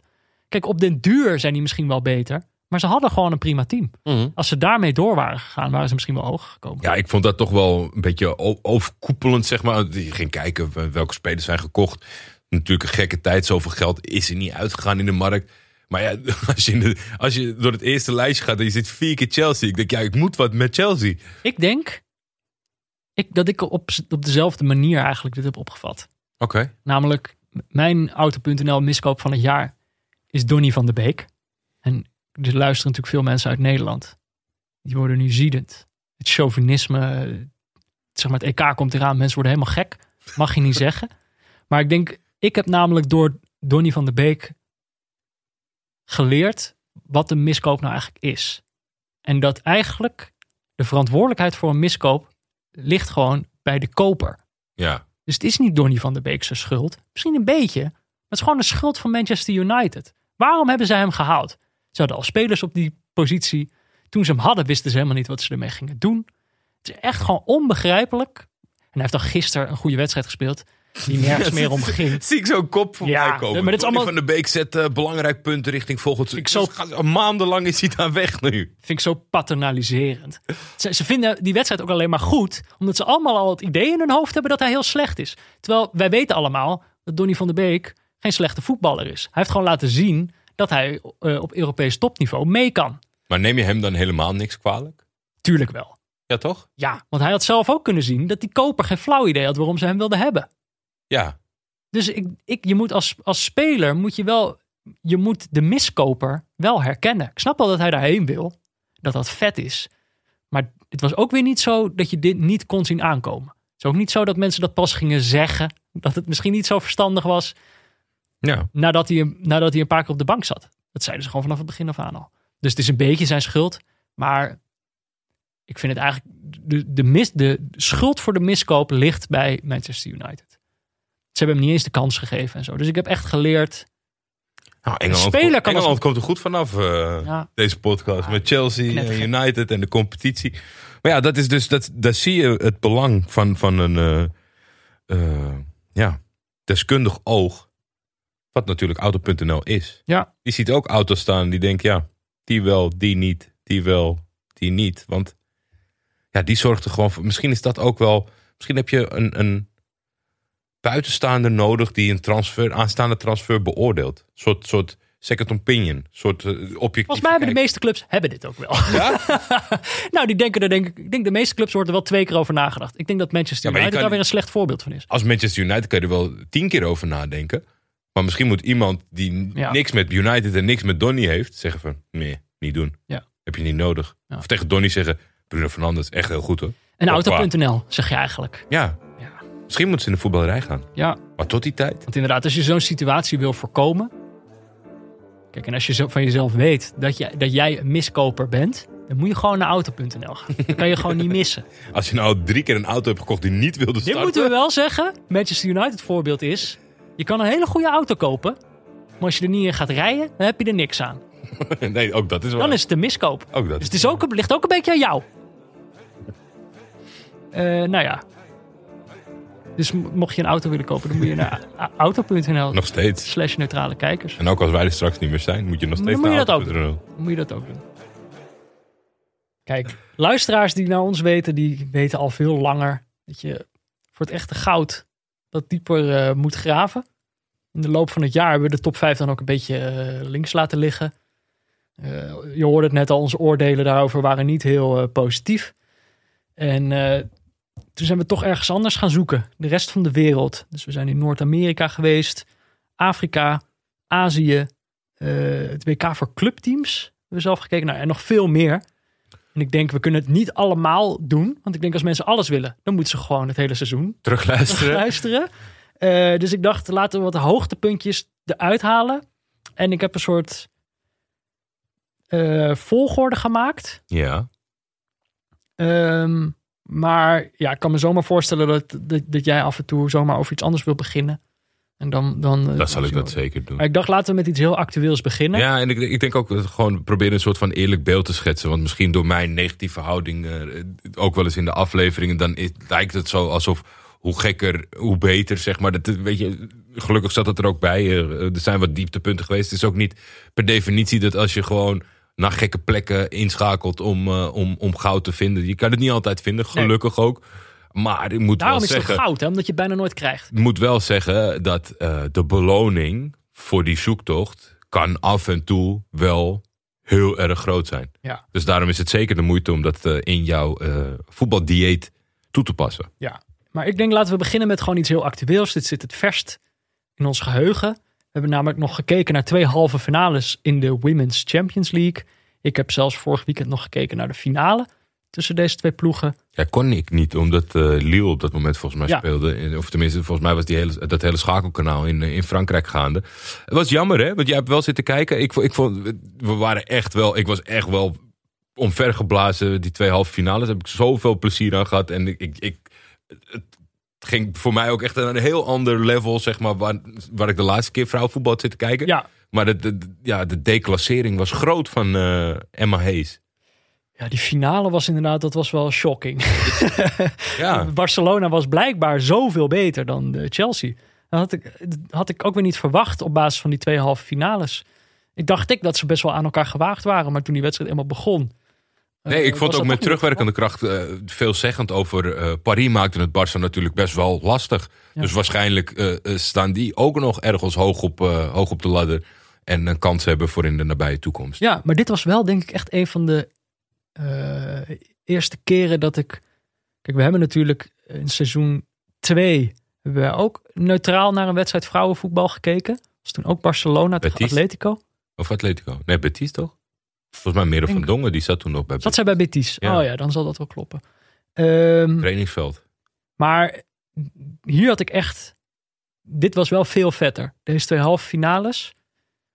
Echt super vet voetbal gezien. Het doelpunt, ik weet niet eens meer hoe ze heet.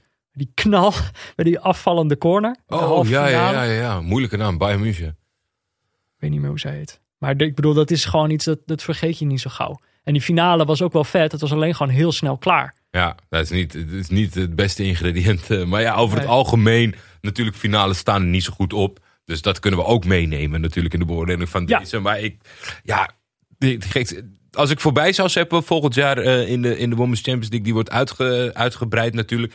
Gewoon een hele grote kans dat ik even blijf aanhaken en kijken wie er aan, eh, wie er aan het spelen zijn. Ik kan het iedereen aanraden. Zeker weten. Durf ik wel te doen. Ja. Dan de volgende, dacht ik, waar we een aantal keer zijn teruggekeerd. Er zit natuurlijk een beetje opportunisme bij. Is bij onze buren. Ja. Onze zuidenburen België. Ook natuurlijk een land met maar één voetbalpodcast. Dat is zo, ja. Zo, eh, zo, zo gaat dat blijkbaar. Eh, even kijken, we hebben een paar wedstrijden bij hun gekeken.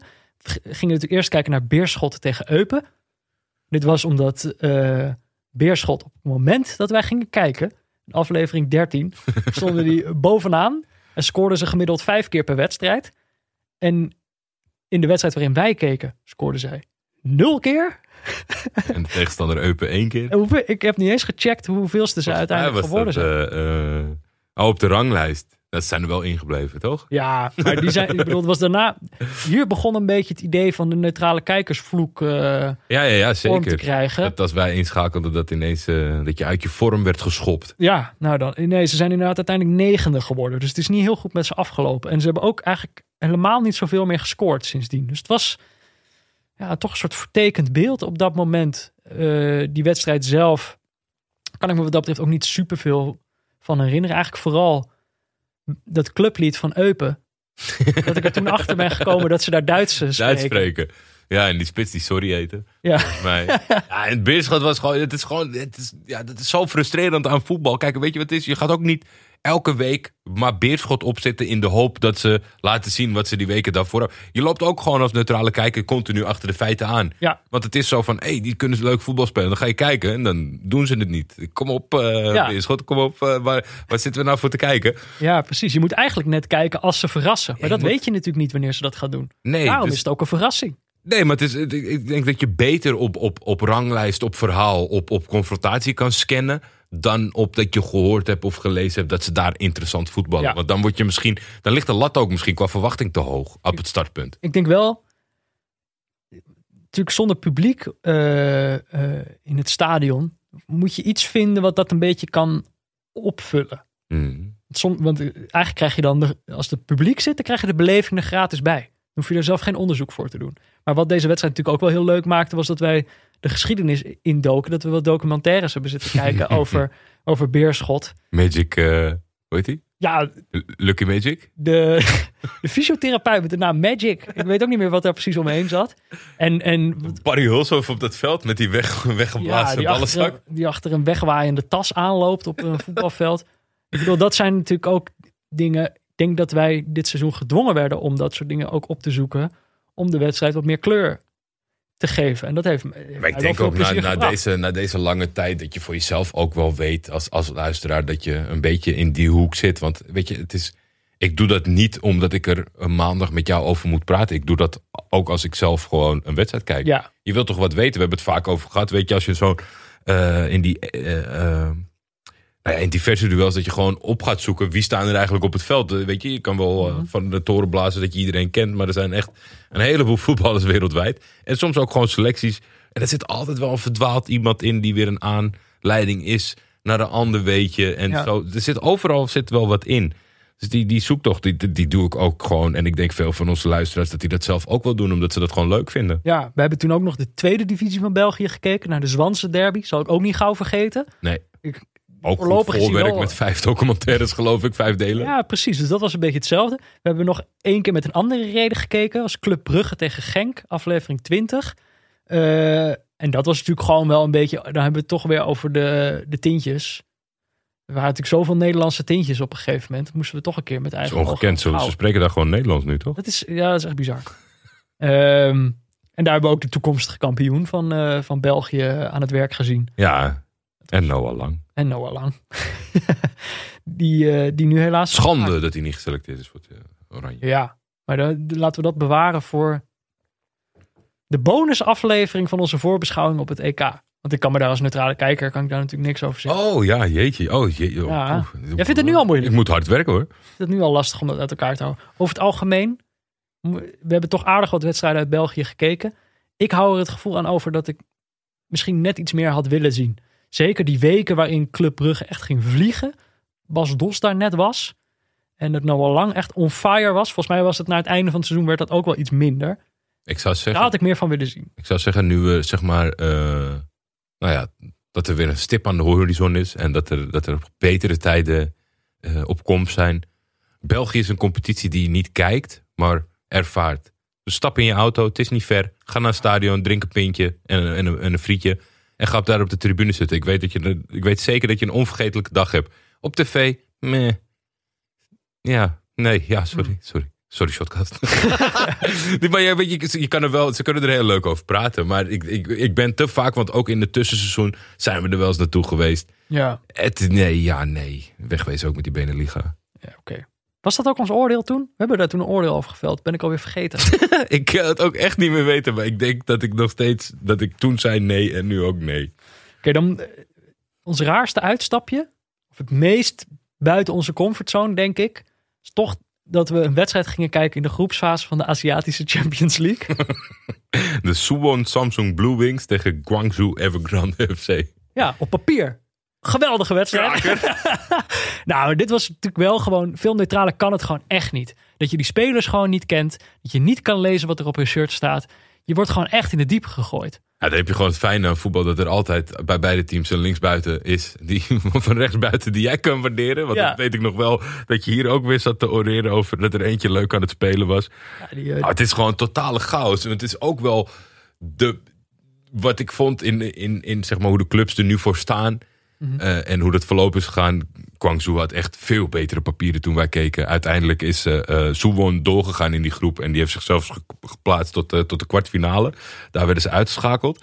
Maar de, de noodzaak om in deze tijd zeg maar, het voetbal door te laten gaan. Iedereen die het nieuws een beetje volgt, die weet dat ze in de hoek van Oceanië nogal stellig zijn.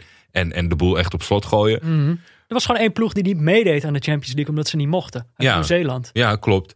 Maar dat is natuurlijk, nu zitten we nog een beetje in de, in de nasleep daarvan. En nou, het is echt by far het gekste competitievorm wat ik ooit heb gezien. Ja. Ze hebben de groepsfase een soort van achter elkaar ingepland. Maar dat hebben ze in twee regio's gedaan, Oost en West.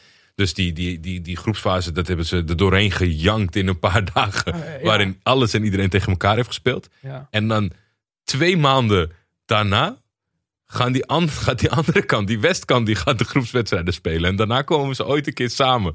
Ja, de finale is nog niet gespeeld, toch? Of Nee, wel? nee, nee. Ze zijn nog bij de groepsfase, maar er zit twee maanden tussen. Want de- ene helft, die heeft al wel gespeeld, de andere helft niet, zeg maar. Ja. Dus je gaat zo meteen naar de knock-out fase, maar dan moet de hele andere kant van de tabel, die moet nog in actie komen. Dit was ook echt, eh, dit was, ik kan me niet zo heel veel van die wedstrijd herinneren. Echt de teleurstellendheid van de, van de, eh, van de genaturaliseerde Chinezen, Brazilianen. Ja, Eikeson, Eikesen. eh. En de, zoektocht, Eikesen. en de zoektocht daarna dat je dacht, hè? Ja, waarom spelen die Brazilianen niet? Dat Allemaal niet. Ze waren allemaal gewoon genaturaliseerd. Ja, dit was, een, dit was een heel vreemd uitstapje. Maar we moesten wat. Het is, wat wel werkt. We waren zo ver uit onze comfortzone. Dat je jezelf ook wel weer een beetje opnieuw leert kennen. Toch? En dat ik er ook gewoon achter kom van het maakt echt niet uit naar welke wedstrijd ik kijk. Ik vind uiteindelijk altijd een buitenspeler het leukste. Ja, nee, precies. Nee, dat was, dat was, dat was wel. eh, hey, pri- prima is het goede woord. Ik denk dat we tegenwoordig gewoon heel prima naar voetbal kunnen kijken, jij en ik. Ja. Het was wel, dit was echt een Google-wedstrijd. Kan je ook meemaken als neutrale kijker. Ik had heel veel tablaatjes open, Ja, weet ik nog. alleen maar tabblaadjes. Omdat je dan een beetje gaat kijken van... Oh ja, maar welke speler is dan nog leuk om iets over te zeggen? Ja. Waar valt nog iets over te zeggen? Dat, eh, dat kan, die heb je er soms tussen zitten. Eh, en dat viel dat dit seizoen zwaarder dan in andere seizoenen? Nee. Vind jij? Nee, ik denk het ook niet. Nee. Ik bedoel, het is ook niet zo dat... Ja. Ik weet ook niet hoe de Aziatische Champions League eruit ziet. In een andere tijd. Eh, als er wel publiek mag komen. Of ze dan Nee, komen, dat precies. weet je helemaal niet. Maar ik zou het wel, ik zou wel gewoon. want dat, ik, dat, dat uitzoekerige, dat laat ik wel zo beloop, zeg maar, op het moment dat ik echt word meegesleept door de wedstrijd. Dus stel dat het een kolk om de arena is en het is een, een strijd, dan, Ja. dan, dan. Nu moest je een beetje gaan zoeken. Dat zijn inderdaad de twee kanten. Hè? Ja. Dat je, als de wedstrijd voor zich spreekt, dan hoeven wij er niks aan toe te voegen. Nee, dan kan je alleen maar constateren. En anders dan moet je. Anders zijn we heel veel aan het googelen. een Google-wedstrijd kan gebeuren. Wil, wil je nu al naar het diep? Ik, ik heb nu nog een dieptepunt en een hoogtepunt staan. Ja, het zou zo eindigen op het hoogtepunt. Maar wil je, er- voordat we naar die twee gaan, want je weet al wat ik daar ga zeggen, wil je dan nog bijvoorbeeld hebben. Kijk, dat is bijvoorbeeld. We hebben naar de Oostenrijkse Bundesliga gekeken. Ja, viel tegen. Rapid Wien tegen Red Bull Salzburg. Niet eens zo lang geleden. Ik ga zeker nog, ik ga zeker nog een keer terug naar Marokko als, als er andere tijden aangebroken zijn. Ik vond die wedstrijd wie dat tegen Raya, de, de derby van Casablanca, vond ik heel leuk.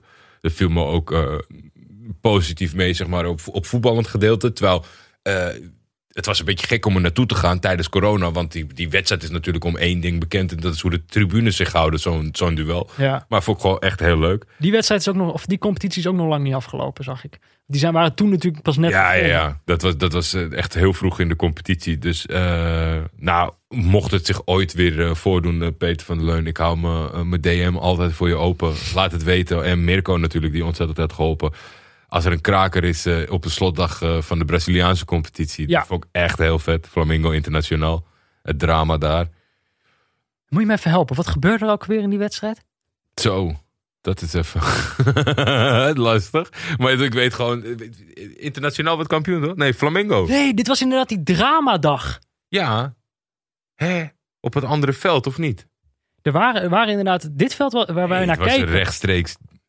Ik ga nou... Eén ploeg, als die wonnen, dan waren ze kampioen. Op het moment dat we naar ze keken, internationaal. Als zij wonnen, waren ze kampioen. En zij zakten helemaal door het ijs. Ja, precies. Ze hadden de betere papieren en die andere konden alleen maar winnen. Dus de ingrediënten waren top. Maar dit is toch ook weer een merk. Ik had er een goed gevoel bij, maar kon me niet meer herinneren wat er nou precies gebeurd was. Zo gaat het dan ook wel. Dat is ook een les voor de neutrale kijker. Je vergeet het allemaal. ja, het is echt onmogelijk om allemaal te onthouden natuurlijk. Even kijken. Ehm Normaal maakt hij altijd alles zo lekker rood. Mhm. Penalty. Een penalty. Zenuwen zijn goed aanwezig. In de eerste vijf minuten gaan bijna alle passes fout. Deze gasten worden geboren met balgevoel. Dus kan dat, niet, dat kan het niet zijn. Projecteer ik daar nou op. ik, moet, ik herinner me een snor Spanning. van een speler. Ja, ja, Speler ja. Patrick. Patrick. Patrick had een prachtige snor. En die werd, die werd ook heel prachtig uitgesproken door de commentator. En die commentator die zat te zoomen. Weet je dat? er was één commentator via Zoom-verbinding bij. dat is heel raar. Dat kon je gewoon horen namelijk. Ja, 3-1 uiteindelijk voor Flamingo. En die pikte hem. Ja, ja, maar dat is wel echt, dat is natuurlijk wel iets heel raars. Heel zweterige trainer, herinner ik me ook nog. Ja, de zweter. De zweter, dat was het. Gewoon de oude keeper. Dit was ook letterlijk zijn bijnaam. Ja, ja, ja. Ja. Maar het is toch wel, het is wel een raar fenomeen natuurlijk dat je eh, allebei bij het lezen van zo'n wedstrijd die je heeft gekeken ontzettend goed gevoel krijgt. Dan zet je, dan zet je me per ongeluk voor het blok wie won er eigenlijk. Ja, geen idee. Het zijn vaak ook, bij deze wedstrijd was het dus een gevoel wat je eraan herinnert. Ja, Als we het over een andere wedstrijd kunnen hebben, de Noord-Ierland, dan herinner ik me dus niet zozeer de wedstrijd, maar herinner ik me randzaken. Dus van eh, Larne. La- Larne tegen de Dungannon Swifts. Ik weet niet meer hoeveel die wedstrijd geworden is. Ik weet nog dat Roy Carroll, Hmm. Die was 60 3-0. al of zo, Drie- 60 jaar oud, nog in de goal bij Dungannon 3-0 Swifts. voor Larn of zo. En die, die gozer die maakte de eerste prachtige goal. Volgens mij miste je die. Dat was die speler met, eh, die ooit eh, drie keer eh, voor inworp. Arsenal... ja, uit die inworp. Maar ik herinner me dat het heel erg regende. Dat commentators gingen zeggen dat ze toch een thermoskan thee hadden gekregen van de kantine. En dat het een soort sportpark was waar iedereen zijn auto's naast het hek hadden geparkeerd. Ja. Dat is natuurlijk ook gewoon wel.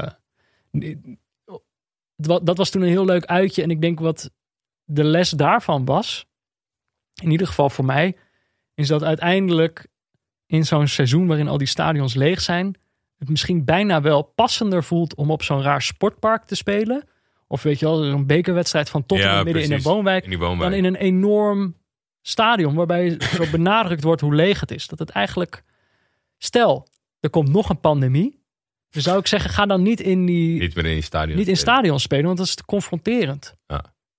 Ga dan, eh, zoek een beetje een leuke plek. Leg een pandemie-plek aan. Nog een klein puntje is denk ik als neutrale kijkers een lesje. Niet te dicht bij huis kijken. De buren, de, buren zijn al dicht. eh, ja, dat is, een, weet je, dat is gewoon... Je, bewust of onbewust weet je er gewoon te veel van.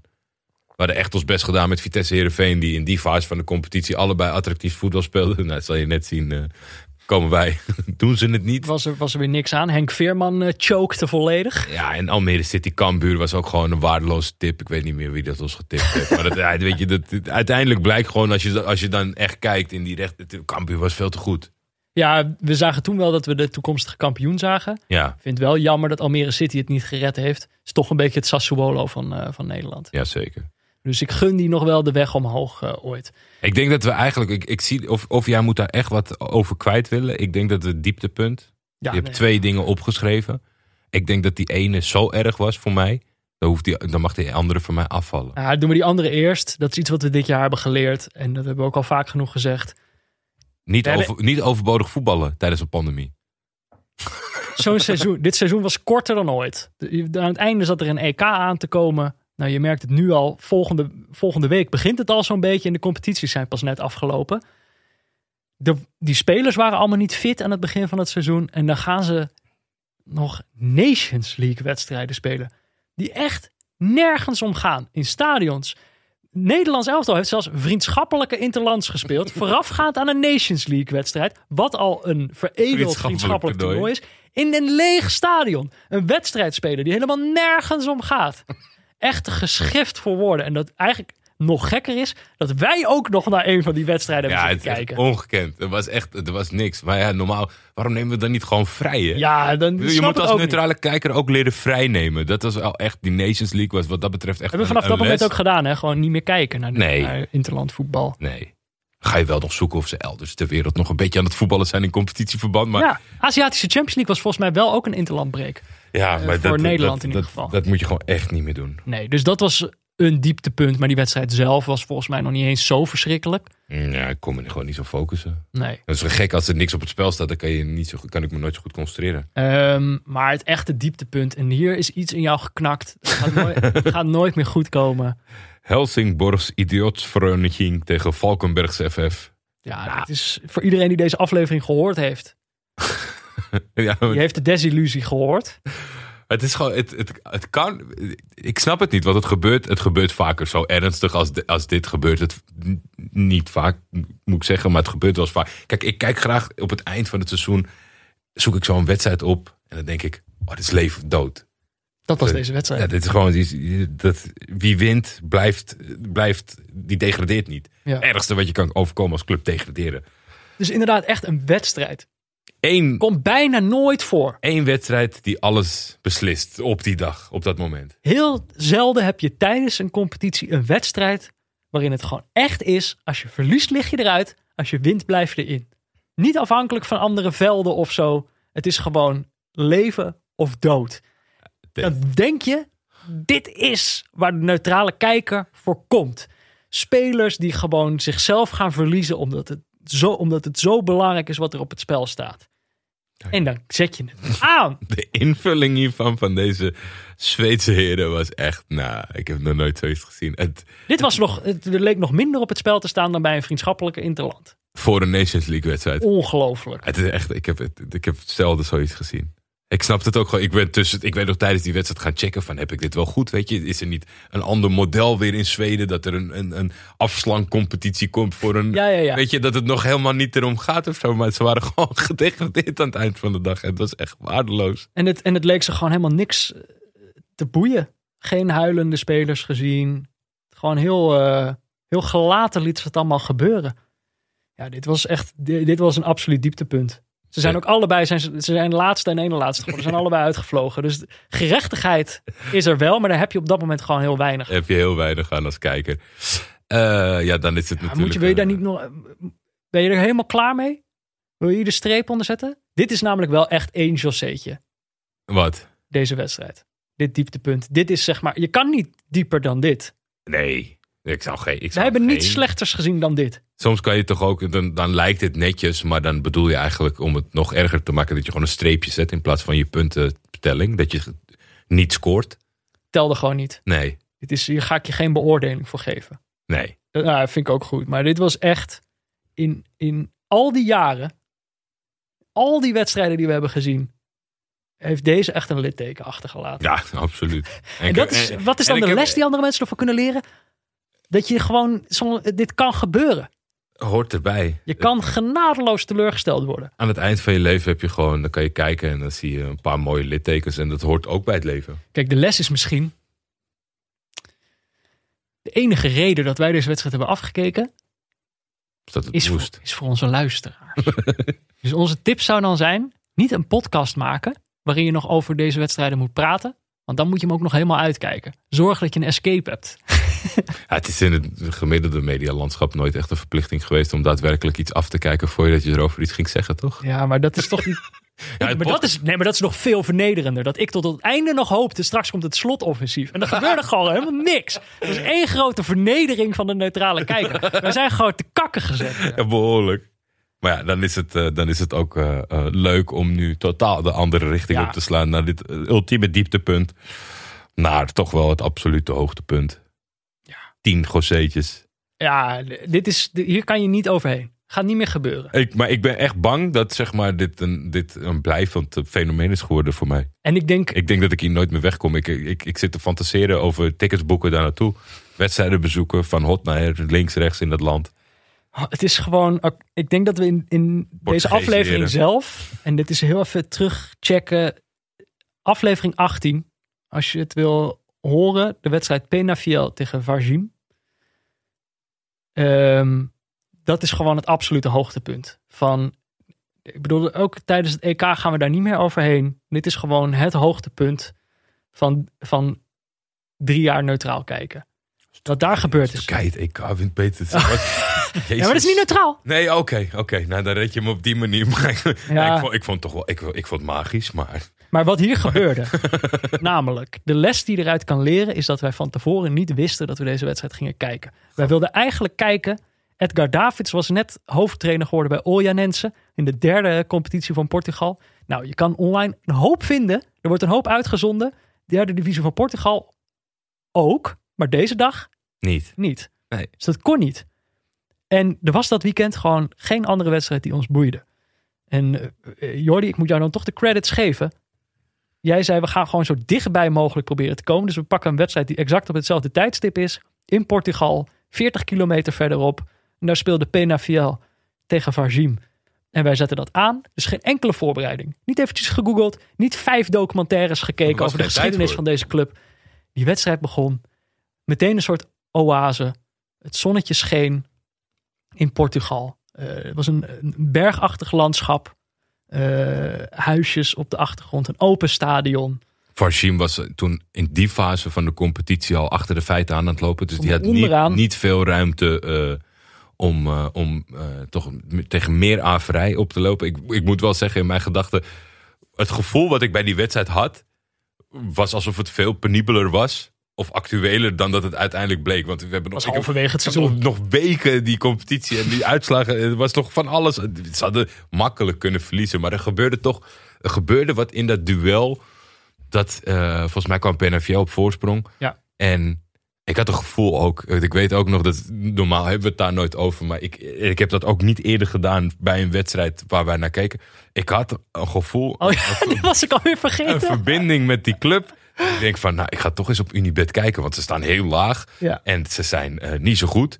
Eh, en ze staan achter. Dit zijn de ideale ingrediënten voor een bedje. Nou, toen heb ik ingezet In op, op, een goed einde van Fajim.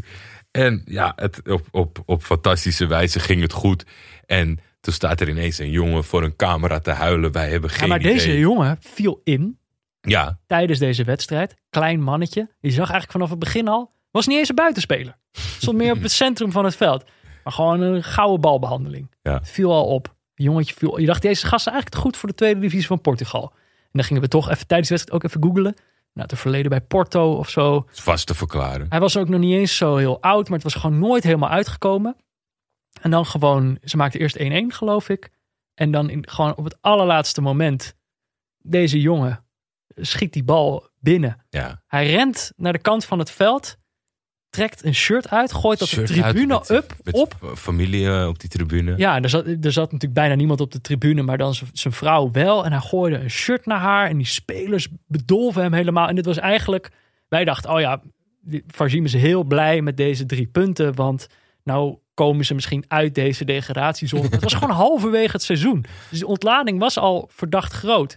En wij keken gewoon naar een Portugese zender. Dus dan wordt niet ondertiteld wat al die Portugezen zeggen. Nee. En na de wedstrijd komt deze jongen meteen voor de camera en die is aan het huilen. En we denken van, nou jezus, het, is, het leeft wel heel, het was vet. Het was een mooie goal. Het is leuk drie punten. Maar wat wij niet wisten was dat hij op dat moment voor de camera aankondigde dat hij ging stoppen. Ik, ik weet nog dat ik, ik... Ik kon het niet helemaal loslaten. Want er was natuurlijk... eh, Ja, het is...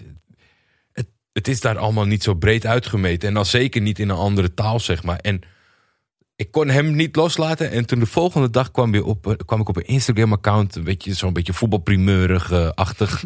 en toen knippen plakken. En ik weet nog dat ik het door die vertaal... Voetbalpremière. dat ik het ging knippen en plakken in Translate. En toen naar jou stuurde van, oh vet, dit was het dus. Ja. Dat- dit was het verhaal. Dus dat kwam net op tijd eh, dat we dat konden vinden. En ja, dat is gewoon eh, één keer in de zoveel tijd eh, En dit was de gewoon perfecte dag. Een, een wedstrijd die in de laatste minuut beslist wordt door de onderliggende partij. Daar kun je ons altijd voor wakker maken. Ja. Maar dat het zeg maar ook nog eens een, de laatste minuut was die hij ooit speelde. Ja, En dat daarom die ontlading zo groot was. Hij is op dat moment gewoon gestopt. Ja, dat maakt het echt fantastisch. Van dat moment hebben wij elke week gekeken. Hoe staan ze er nu voor? Hoe staan ze er nu voor? En wij dachten, ja, het is een beetje lullig dat die gast gestopt is. Want ze gaan gewoon toch degraderen. Soms kwamen ze weer eventjes boven de streep. En dan zakten ze er toch weer onder. Ze hebben heel vaak onderaan gestaan. Was maar en één- ook eh, eh, op het moment dat de laatste speeldag begon, hadden zij de slechtste papieren, stonden ze toch onderaan. Alles was wel een beetje eh, in, in, in de buurt.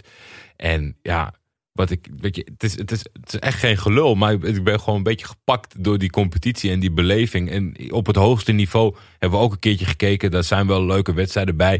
Maar het is toch altijd dat, de krochten weten me toch enigszins te raken. En dan zeker dit soort scenario's, want ze hadden het zelf eh, in handen. Maar dan kom ik er toch gewoon achter dat ik op zaterdagmiddag. Ik heb een computer met twee schermen. En nou, dat had, en dat ik het opgedeeld in drie. Dus dan waren er drie. Maar zij richtten zelf een beetje logischerwijs. eh, de, de, het ging om, om wie gaat promoveren. Vizela speelde voor de, voor de promotie naar boven. Dus daar ging het om. En, en, en Arukas heb ik voorbij zien komen. Die tegenstander van Heracles toe. Ja, Daar was heel erg de focus op. Maar er was één schakelkanaal voor de degradanten. Die was niet te vinden eh, online. Op alle manieren geprobeerd. Nou, je bent er zelf achter gekomen. ja, want jij wilde op een gegeven moment ook eh, eh, inschakelen. Nou, ik heb het er toch niet bij neergelegd. We verder gaan zoeken op, eh, op een andere, andere manier van uitzenden. Die ook binnen mijn huis mogelijk is. Maar En ineens had ik het gevonden. En ja, dat is. Weet je, ging helemaal in die wedstrijd op. En gewoon volledig in stijl. Want ze stonden er slecht voor. In die laatste weken. Kijk, de enige ploeg die nog een beetje mee kon in hun waanzinnig slechte seizoen was Porto B. Ja, Die, die waren als enige net zo slecht als Farzim. Maar dan in die laatste speelrondes, ja, gingen er toch opeens allemaal spelers uit het eerste van Porto meespelen bij Porto B. Om zich nog even snel even veilig te spelen. dacht ik, ja, gaan we dit zien. Maar gewoon een kwartier voor tijd. ja. Dezelfde formule maakt Farzim toch de 1-0. Het was, het was wel echt veilig. mega frustrerend. Want zij speelde zelf tegen degene die seconden later degradeerde, zeg maar. En nou ja, er gebeurde over de wedstrijden heen wat nadelige. eh, Dit was eigenlijk zo'nzelfde wedstrijd als die in Zweden. Ja, precies. Twee, winnen en je bent veilig. Ja, winnen en je bent veilig. Maar dat, kijk, met die Zweden had ik niet zoveel. Maar deze had ik natuurlijk gedurende Ja. het seizoen al een paar keer in actie gezien. En ik denk, oh, dat gaat toch niet. Dit is toch dit is niet het einde wat we willen. Dat je het zelf niet, dat je de, de geboden kans niet pakt. Ja. Maar ze deden het wel. Oh, mijn god, wat en het mooi. stond. eh, Moet ik- Zullen we even gaan luisteren gewoon Ja, doe dit maar, moment? doe maar, We kunnen hier veel over zeggen. Maar dit, dit moment was... eh, die wedstrijd was tien Joséetjes. En daarom dit moment ook.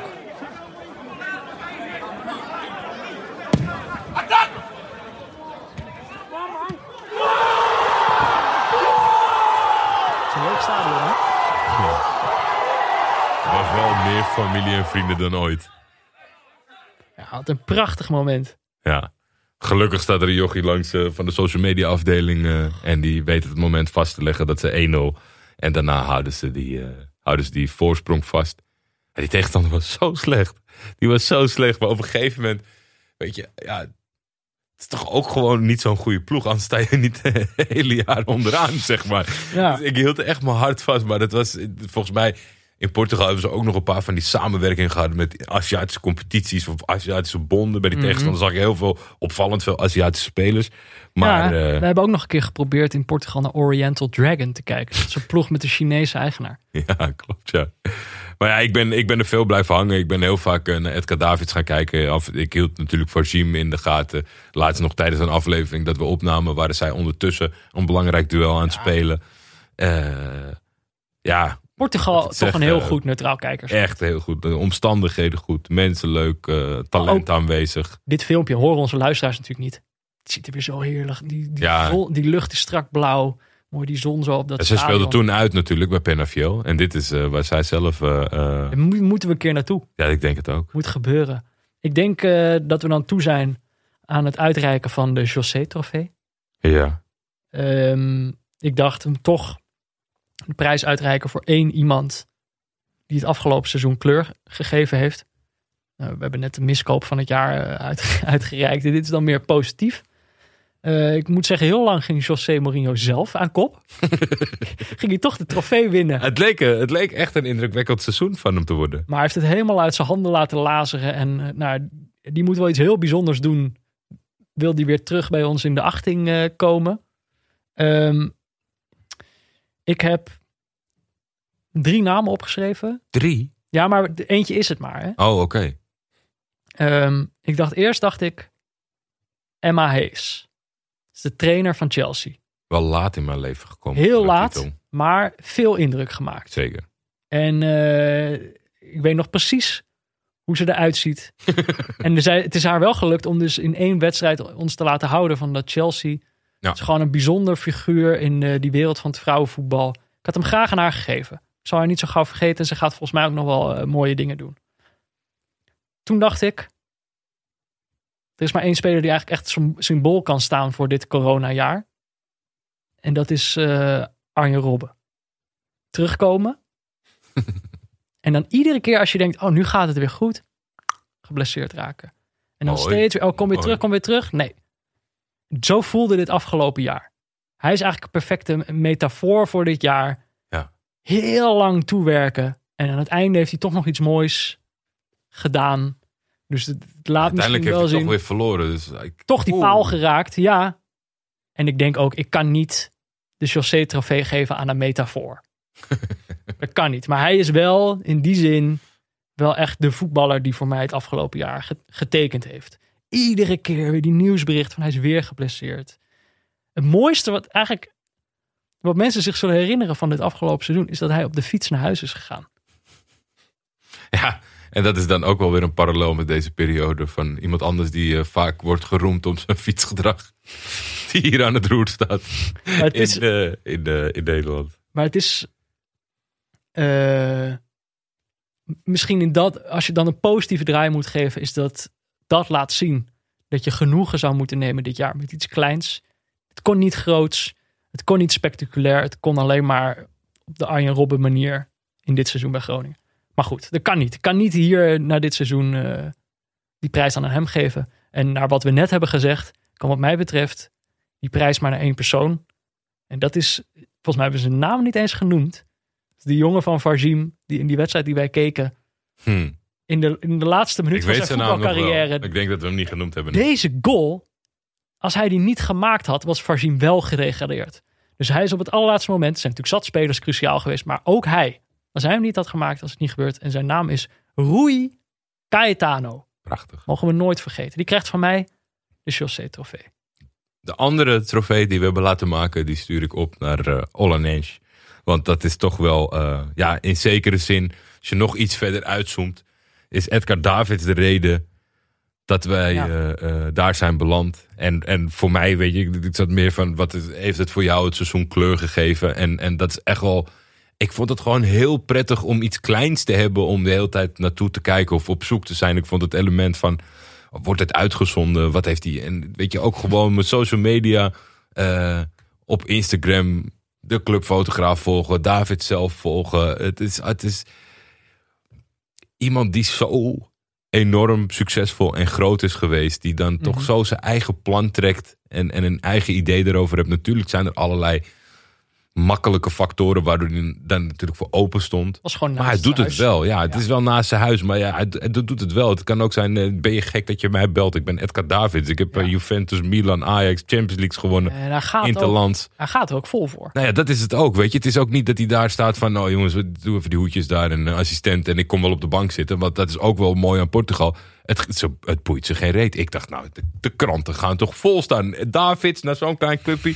Ja, het, hoe moet je het zien? Dat Beckham, eh, Beckham bij AFC trainer wordt. Dan, dan hebben ze die toch eh, nergens anders over. Nee. Maar dat is juist wel tof van die Portugezen. Dat ze zoiets hebben. Ja, nou oké, Davids trainer voor Hollandense. Ik kijk nooit naar Hollandense, dus nu ook niet. Dat is toch, de José-trofee blijft in Portugal. Zo is dat Ja, dan toch. eh, Ja, ja, ja dankzij, eh, dankzij Edgar. ja. Ik hoop dat. Er, is een, er is een heel gek eh, systeem gaan. Ik heb al proberen toe te lichten. En hij gaat steeds beter in die, in die promotiegroep. Mhm. Maar waarschijnlijk komt hij wel in, dat, eh, in die tussencompetitie die ze gaan eh, lanceren in Portugal. Dus er komt een vierde niveau bij. Ik hoop dat, hij, dat we over drie, vier jaar kunnen zeggen. Daar heeft hij echt wat neergezet. Het is een project geweest. Dat wij zoiets hadden van, nou ja, oké, misschien lekker zo- zomer onderkomen of zo. Maar dat het hem gepakt heeft en dat hij wat hij in zijn niet, hoofd eh, heeft eh, kunnen uiten. Dat hij niet meer naast de garage staat te coachen. ja, maar, Maar, gewoon in een stadion. in het stadion do Dragao van Porto. Dat zag we. Als bezoekende ploeg. Alex, Mijn is hoog. je laatste kans om ook nog een trofee uit te reiken? Alex is voor Feyenoord. Hè? Ja, dat zei ik. Dat, Ja. wordt een lastige Voordat we begonnen met, eh, met opnemen, kwam hem buiten tegen. Toen vroeg ik hem al naar het hoogtepunt van het seizoen. Toen was zijn eerste antwoord was, ik ben voor Feyenoord. Dat het voorbij is. Dat is mijn hoogte. Nou ja, ik Ja, zal me dit, dit Feyenoordjaar zal ik me niet herinneren om het spel van Feyenoord. Ook niet om de veten tussen eh, Dick Advocaat en Pierre van Hooijdonk. Maar toch vooral om Lucas Pratto, denk ik. Dus ik wil een bewijs van eerbetoon misschien Ook een toch mooie metafoor voor dit jaar. Ja, ja, beter gaat niet. Dat hij bij 3-0 achter thuis tegen Ajax door twee verzorgers van het veld wordt gedragen. Zittend, dat beeld, dat zal ik echt nooit meer vergeten. Oké. Dus ik denk dat dat... eh, Maar Ik ben vooral blij dat je vandaag niet de, de, de, de stekker uit de microfoon hebt getrokken. dat is eh, toch een, sinds kort ook een eh, Rotterdamse dingetje. Ja, maar in al die euforie over het bereiken van de Conference League. eh, ik zit hier natuurlijk als een blij mens. Dus dat zou ik natuurlijk nooit Zo. doen. Tweede, tweede voorronde van de Conference League. Wil ik wel even benadrukken. Jij Ja. rekent je al helemaal rijk. Ja, Eh, het is zonde dat we er niet meer zijn. Die Conference League is toch wel, als ik die namen zo voorbij zie komen, ja. had toch wel echt ons paradijs geweest. ja. Even kijken. Over paradijs gesproken. Oh, Ehm, ik ga nu een bruggetje maken naar, naar Pieter Zwart. oh gelukkig, toch het vriend van de show We platform. hebben hem toch... eh, ja, daar komen we zo. maar dat kan natuurlijk niet voordat we eerst naar, naar, naar Pieter gaan. Voor hem Heel benieuwd. ook iemand die ons er dit jaar heeft heen gesleept. Hè? We hebben hem eh, de titel gegeven Mot- Motivational Pieter. Hij moest ons toch een beetje motiveren. Heeft hij zeker keer op gedaan. keer. Heeft hij zeker gedaan. En ik dacht, zo in de laatste aflevering wil ik hem ook de kans geven om er een streep onder te zetten. Dus om terug te kijken naar het afgelopen seizoen. En om te zeggen, dit, dit wil ik wel houden. Dit mag weg. En eh, nou ja, we zullen zien wat hij ervan vond. Kijk een pressing. Kijk een pressing.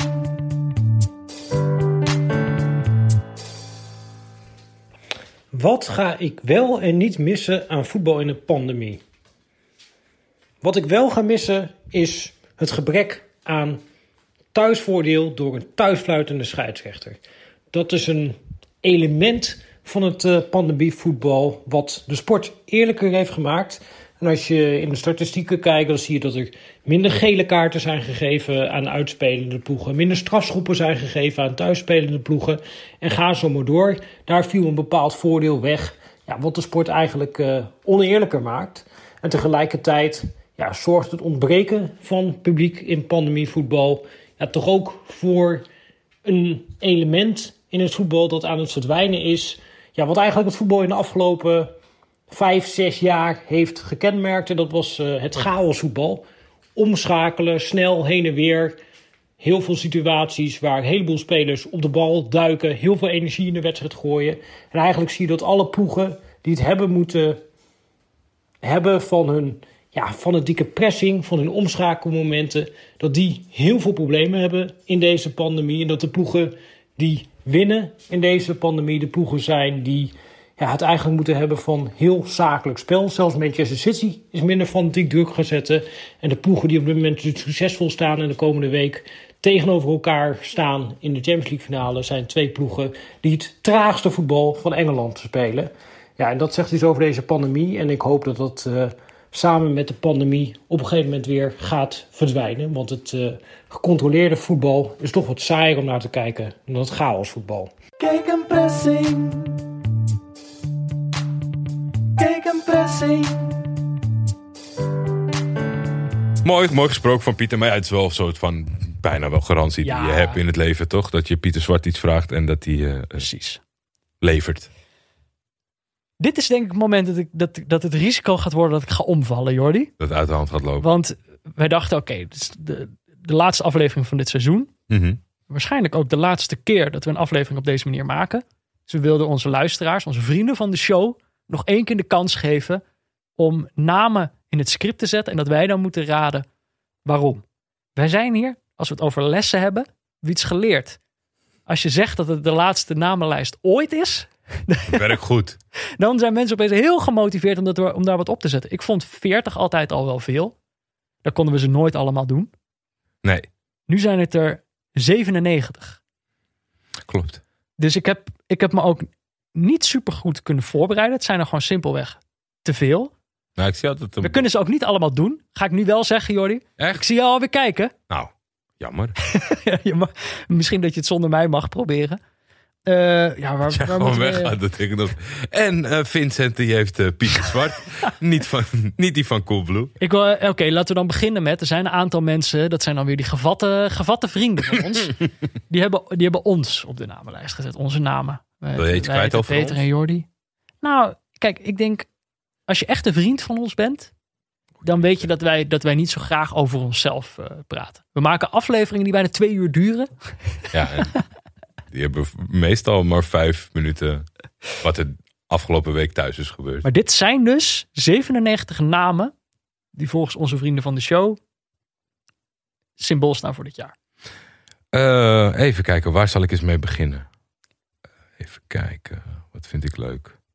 Ja, wat ik, wat ik wel echt heel leuk vond, maar ik moet hem nu even opzoeken wie hem erop heeft gezet. Dat vond ik wel gevat. Ehm, ga jij anders maar beginnen, dan kan ik hem even opzoeken. Waar is hij nou? Iemand had Tanto Pieter opgezet. Ja, dat was het, dat was hem. Wist je dat? Ja, wat een legend. Ja, nee, dat is ook, maar dat is, eh, Zebu had hem erop gezet. ja, Zet Tante Pieter op. twee legends onder elkaar natuurlijk. Ja, maar dat is het, hè. Het is, wat, wat is het nou? Het is nou niet, ja, Tante Piet, hij zet altijd wel een, een, een naam die we graag behandelen. Want dat, dat, hij, weet jou weer, hij heeft jou ook weer gepaaid deze week. Heb je dat al gezien? nee, Die Tante Pieter op heeft gezet. wat dan? Nou ja.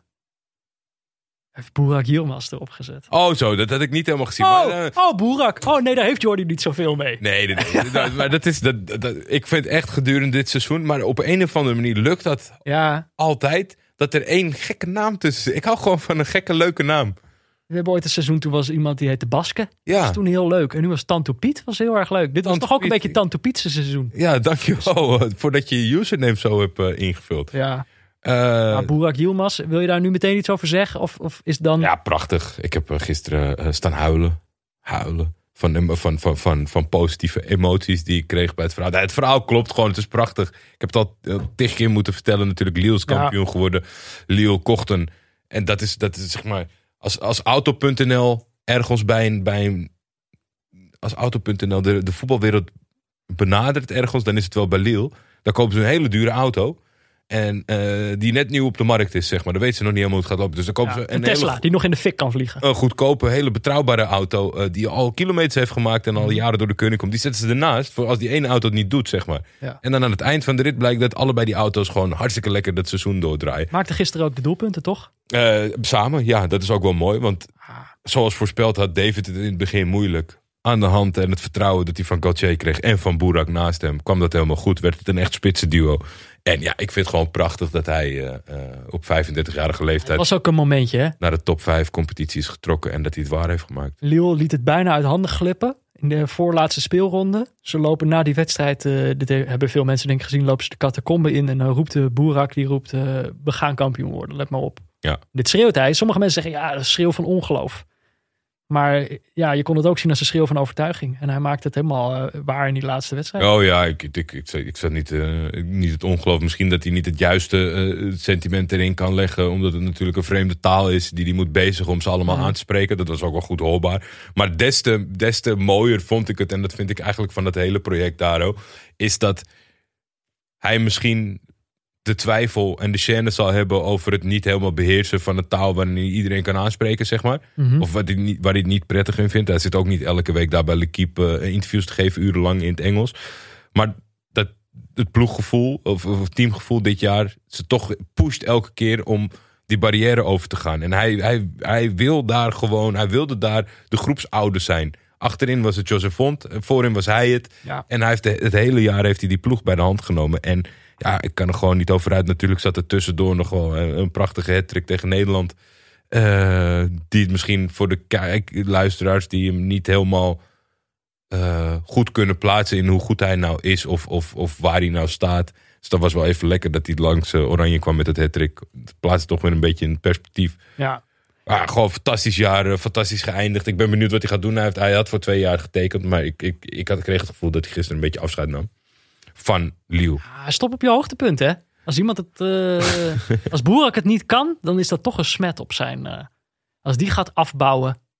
Ja, ik weet niet. Hij moet niet Ik moet, nee, dit deze gedachten zijn te gevaarlijk voor jou. Ik Nee, laat wel ik, even in ik, deze ik, ik, ik, ik weet het niet. Je hebt ook een Lille shirt aan trouwens, dat ik eerder misschien moeten benoemen. ja, klopt. Boerak achterop. Nee, nee, nee. Dit is eh, van jaren geleden toen ik daar een keer was met eh Jean-Paul. Maar ik vond het vandaag wel een dag om het even aan te trekken. Ja, prachtig. Ik zie twee keer, twee mensen hebben Lewandowski erop gezet. Befferson die zegt Robert Lewandowski. En Kishan zegt Lewandowski. Leuk. Eh, heeft natuurlijk ontzettend veel gescoord dit seizoen. Maar ik denk wel dat hij, het punt dat we eerder maakten over de Bundesliga. Hij is daar een perfect voorbeeld van. Zeker. Ik bedoel, hij, hij heeft wel echt... hij heeft 41 keer gescoord. Dat is veel. Dit is echt gestoord. Dit zou heel veel indruk moeten maken. Hij is weken eruit geweest volgens mij met een blessure. hè? Hij heeft Dat is- 29 wedstrijden gespeeld, 41 keer gescoord. Dit is insane. Je zou gewoon echt niet meer denken dat dit nog gebeurde. En, het is niet, en dat het niet Messi of Ronaldo was. Weet je wel? Dit is gewoon echt Maar er is, ook, er is ook een reden dat je bij zulke cijfers denkt aan Messi en Ronaldo en nooit aan hem. Precies. En ik denk ook, dit is bijzonder. En tegelijkertijd denk ik, ja. Weet je wat het is? Hij is het voorbeeld van wat het probleem is met die hele Duitse competitie. Er zit geen scherp. Wat is het scherpe randje aan Robert Lewandowski? Misschien- Als hij een TikTok opneemt, dan is dat schattig. Er is niks, er is niks gevaarlijks. Hij is niet, hij is niet, hij is gewoon goed bij zijn hoofd. Zeg maar, er is gewoon, het is niet spannend, deze man. Misschien wil hij zelf reageren. Hij is hier al de hele avond bij ook. Sorry, sorry dat ik je zo roast eh, waar je bij zit. Nee, ja. eh, Ja, het is Dus- echt zo'n saaie sok. Dit- dat TikTok, daar heb ik hem wel kwalijk genomen. Ik denk oké, prima. Als jij een bloempje wil zijn en gewoon heel goed. ja. Wees dat dan. Maar ga, van poging om dan toch de leuke jongen te zijn als je dat niet bent. Dat is ook met die tattoo van Messi en een baard bij Messi. Hou, Ja. heb vrede met wie je bent. Ja. Je bent goed zo, Leeman. Precies. Ik bedoel, je scoort de 41. Dat zou voor zich Maar moeten ik, spreken. weet je, we zitten nu toch al zo lang. Normaal gesproken vind ik, ik- Nou, valt nog wel mee. We zijn Niet- gewoon wel eens langer geweest. niet kritisch op andere dingen doen, maar door omstandigheden. Ik had vrienden over de vloer en eh, ja, het werd iets later en waren een beetje op door de kijkstof.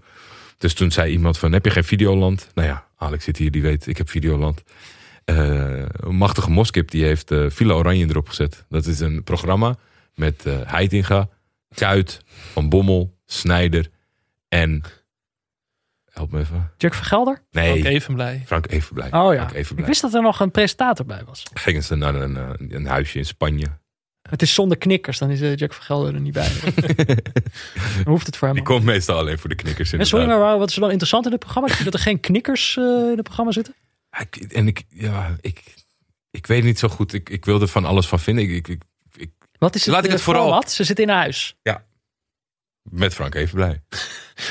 en dan wordt dat gefilmd. Is het een beetje zoals de real world. Het wacht is tot het knokken wordt. Het Van Bommel gaat vechten. Nou ja, er is natuurlijk wel, er is wel een Wat moeten ze doen in dat huis? Ja, niks, ze hoeven niks te doen. We zijn gewoon op vakantie. En Frank Evenblij loopt er tussendoor. En die gaat dan af en toe zeggen van... eh, eh, nou, eh, wat vond jij eigenlijk het hoogtepunt van je carrière? En ja, er gebeurt niks. Er, er is niks. Het is ongemakkelijk. Je ziet dat ze elkaar gewoon mogen, maar dat het niet echt vrienden zijn. En het enige wat ik kan, wat ik dan, wat ik dan het gevoel krijg, het is echt niet zo. Heel veel mensen die ambities hebben, die hebben altijd zoiets van: ja, laat, laat mij zoiets maken en het wordt hartstikke vet. Dat heb ik helemaal niet. Maar ik denk, het is zo zonde. Ja. Ik vind het zo zonde van geld en tijd en energie. En de mogelijkheden. de- de- geef het. Maak nou een potje voor creatieve mensen die iets leuks. En Frank Evenblij zegt: Ja, dit was echt mijn droom. En dat snap ik, omdat Frank Evenblij gewoon fan is van die mensen. En die wil gewoon in een huis zitten met Snijder en Kuiten van Bommel en Heitinga. Maar waarom? Frank Evenblij, waarom wil je nou op vakantie met deze mannen die eigenlijk geen vrienden van jou willen zijn? Ja, maar mag er dan Nu niet, ga je ze betaald vrienden maken. mag, mag er niet dan gewoon nog één leuke gast mee? Moeten ze echt, moet het echt allemaal van dit kaliber zijn? Hoe bedoel je? Wie bijvoorbeeld? Geen één van die gasten is toch, in, is toch niet leuk? Ja, John Heitinga is toch... Die, die is alleen op televisie omdat hij ooit een voetballer was. Ja, Die man was nooit op televisie gekomen als hij niet ooit heel goed kon voetballen. Maar dat, is helemaal, dat zijn niet dezelfde werelden.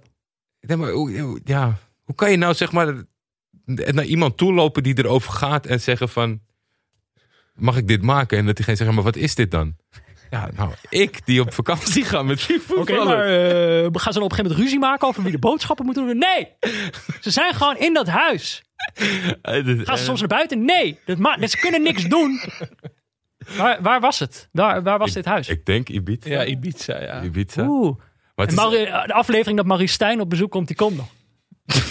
ja, dat zou zomaar kunnen. Maar je moet, het, je moet echt denken aan eh, eh, dat het goed vooropgezet is dat eh Kuit een kussentje legt op de stoel van Snijder, zeg maar dat. Scheetkussen?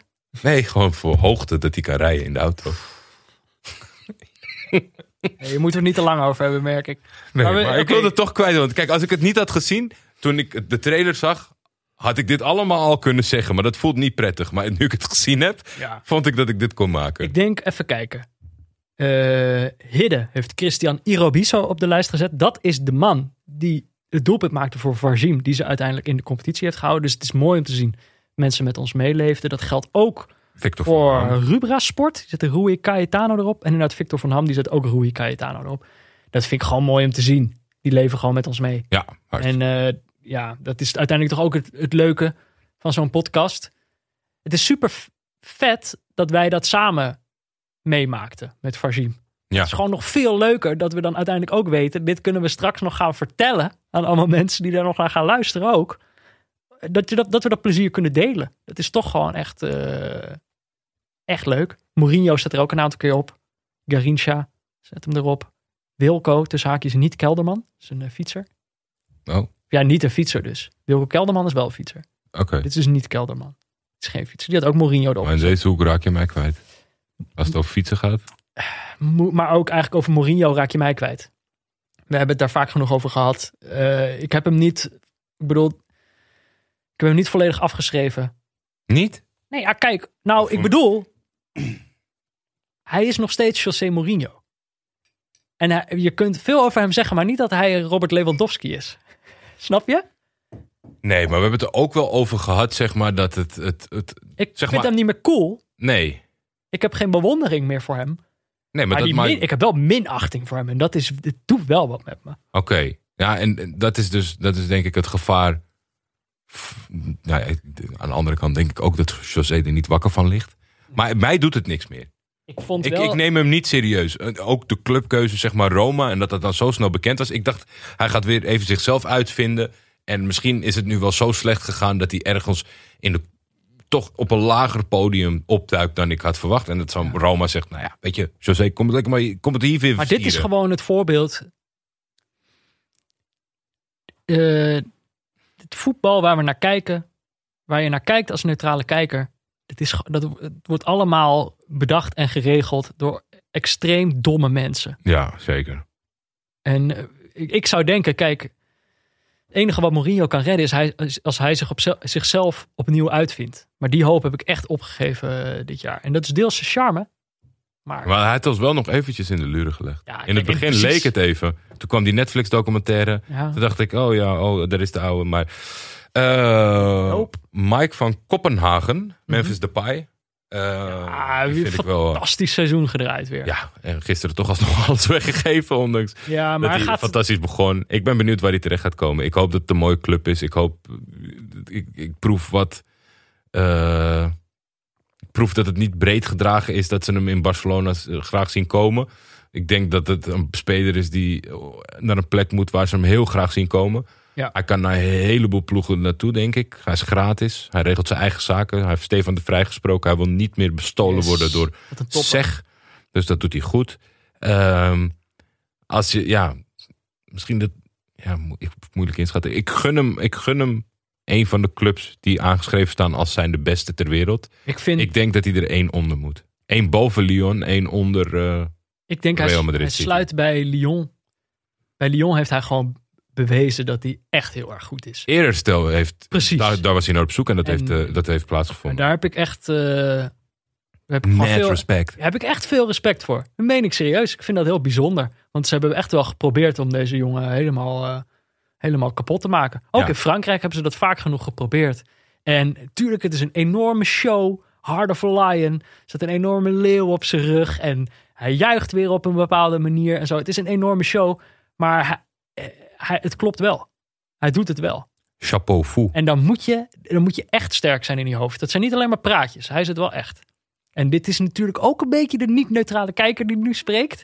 Ik sorteer voor op een, eh, op een glansrol op het EK. En dan zou het natuurlijk helemaal af zijn. En dan kan hij pas echt een mooie stap gaan zetten. Misschien wacht hij daar ook wel op. Dat kan. Dat kan. Even kijken. Edgar Steven Davids. Nou, dan heb ik Ja, natuurlijk Joe Edgar Fel, Davids heb ik, zie ik hier eh, ook staan. Heb ik uitgereikt. Kieskikker had hem er ook op gezet. Oh jeetje, Marcel komt even terug op, eh, op Jeffrey Gouwenleeuw en zijn Watcher. Ja, dat was jij. Jij hebt een heel korte dat- carrière gehad als Jeffrey Gouwenleeuw-watcher. Eh, hey, dat is misschien, dan moeten we deze even dubbelen. Daily Sinkgraven staat er namelijk ook op. Ik was Daily Sinkgraven-watcher. ik ga zoeken. Daily Sinkgraven kan ik wel vertellen. Ja? Eh, die is, eh, ja, ik heb dat stiekem toch wel een beetje in de gaten gehouden. Hij is een beetje eh, synchroon gegaan met, eh, met, met Leverkusen. Hij is een van de slachtoffers van, van de val van Leverkusen ook. Ik denk dat het hem niet geholpen zou hebben dat Bos ook vertrokken is. Hij is gewoon zijn basisplek kwijtgeraakt aan Wendel, geloof ik. Mhm. Eh, dus hij speelt, speelt niet meer in de basis. Hij is natuurlijk ook een paar keer geblesseerd geweest. Terwijl het er aan het begin van dit jaar best wel zonnig voor hem uitzag. Toen dacht ik, misschien wordt hij nog wel... eh, International. ja, het zou zomaar kunnen gebeuren. Zoveel goede linksbacks zijn er nou ook weer niet. Maar eh, nee, het is voor hem ook niet helemaal geworden. Ik weet niet of hij overweegt om weg te gaan. Maar eh, als watcher viel er weinig te watchen de afgelopen tijd. Jeffrey Gouwenleeuw heeft het fantastisch gedaan dit seizoen. Is natuurlijk aanvoerder van Augsburg. Mhm. En eh, heeft eh, amper minuten, ge- amper wedstrijden gemist. Eentje door een schorsing. Marathon man, Ja, en eentje, ja, toen. zo noemen ze hem wel hè. Rondom, rondom de wedstrijden met Schalke en Armenia Bielefeld. Toen, ja, het Zag je als watcher inderdaad het, ging niet helemaal lekker en toen, toen greep zijn trainer in. Eh, Uit tegen Frankfurt eh, eh, moest hij thuis blijven.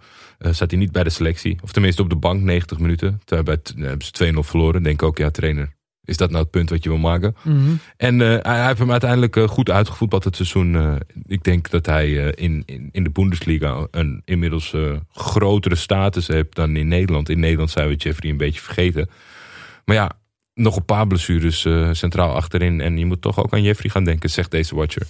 Even kijken. Wie hebben we hier nog meer staan? Ik zag net Thomas Letch staan. Moet ik zeggen, kijk. We hebben hem één keer gezien spelen dit jaar. Dat was niet zo, eh, was niet zo best. Maar zou je, zou het een, eh, om er toch nog even een gewaagde stelling in te gooien. En soms denk ik, merk ik met vrienden wel eens. Dan denk ik dat ik een gewaagde stelling erin gooi. Mhm. En dan zegt een van die vrienden, zegt, oh ja, dit zeiden ze gisteren ook bij Studio Voetbal. Oeh, Dat is pijnlijk hè? ja, dat is rottig. Eh, Tenminste, kijk, als het Arno is, als het Arno niet, dan kan jij is vieren. Ehm, trots. eh, waarom begon ik hier ook weer over? Ehm, ja, de gewaagde stelling is dat Thomas Letch, daar had ik het over. Kijk, Erik ten Hag, natuurlijk leuke trainer. Beste trainer van de eredivisie? Kan je eigenlijk niet zeggen. Zijn- Daar is de selectie veel te goed voor.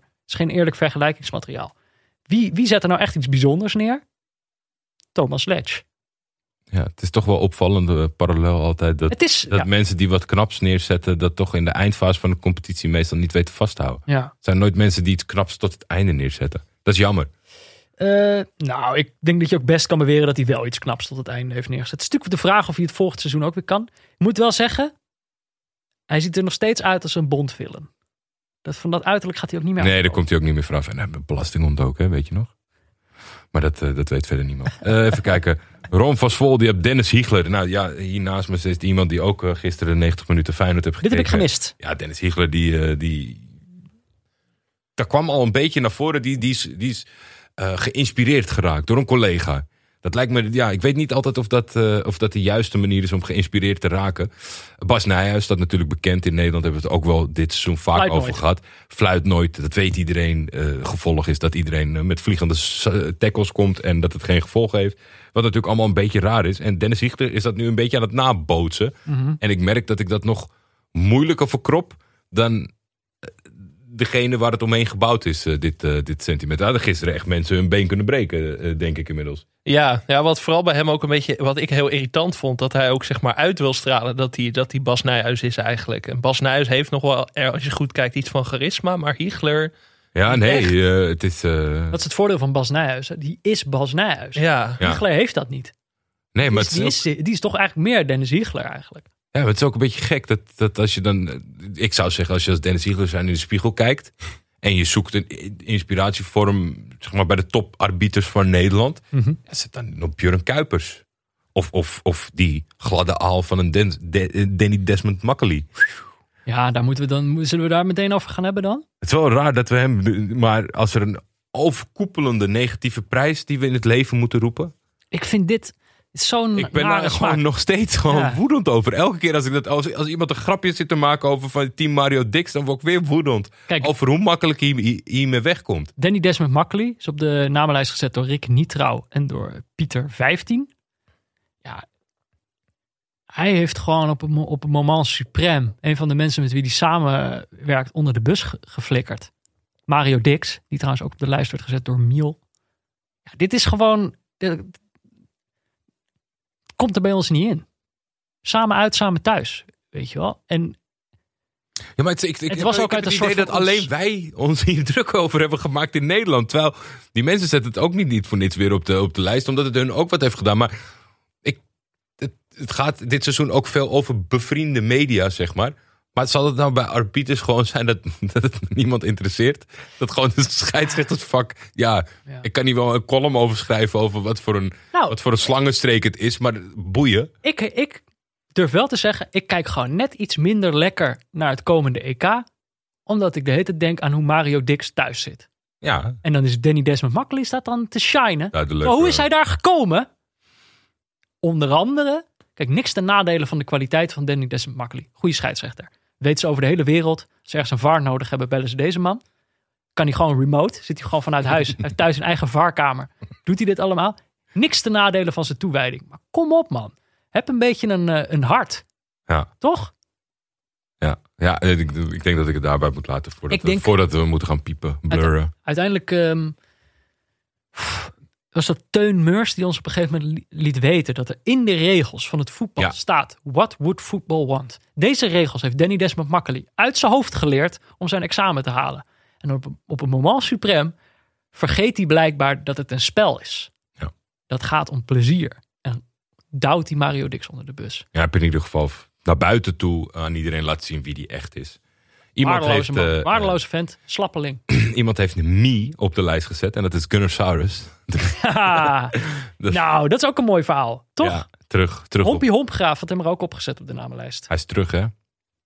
Nature is Healing werd Ja, de, de- eigenlijk een be- een betere tekst kon er niet bij, zeg maar. Dus wat dat betreft eh, kan, ik er, kan ik er niet veel meer Dat is gek, hè? Die zin kenden we voor de pandemie, was dat ook helemaal nog geen grap. Nature is healing. Dus die, zeg maar, precies waardoor Gunnosaurus werd ontslagen.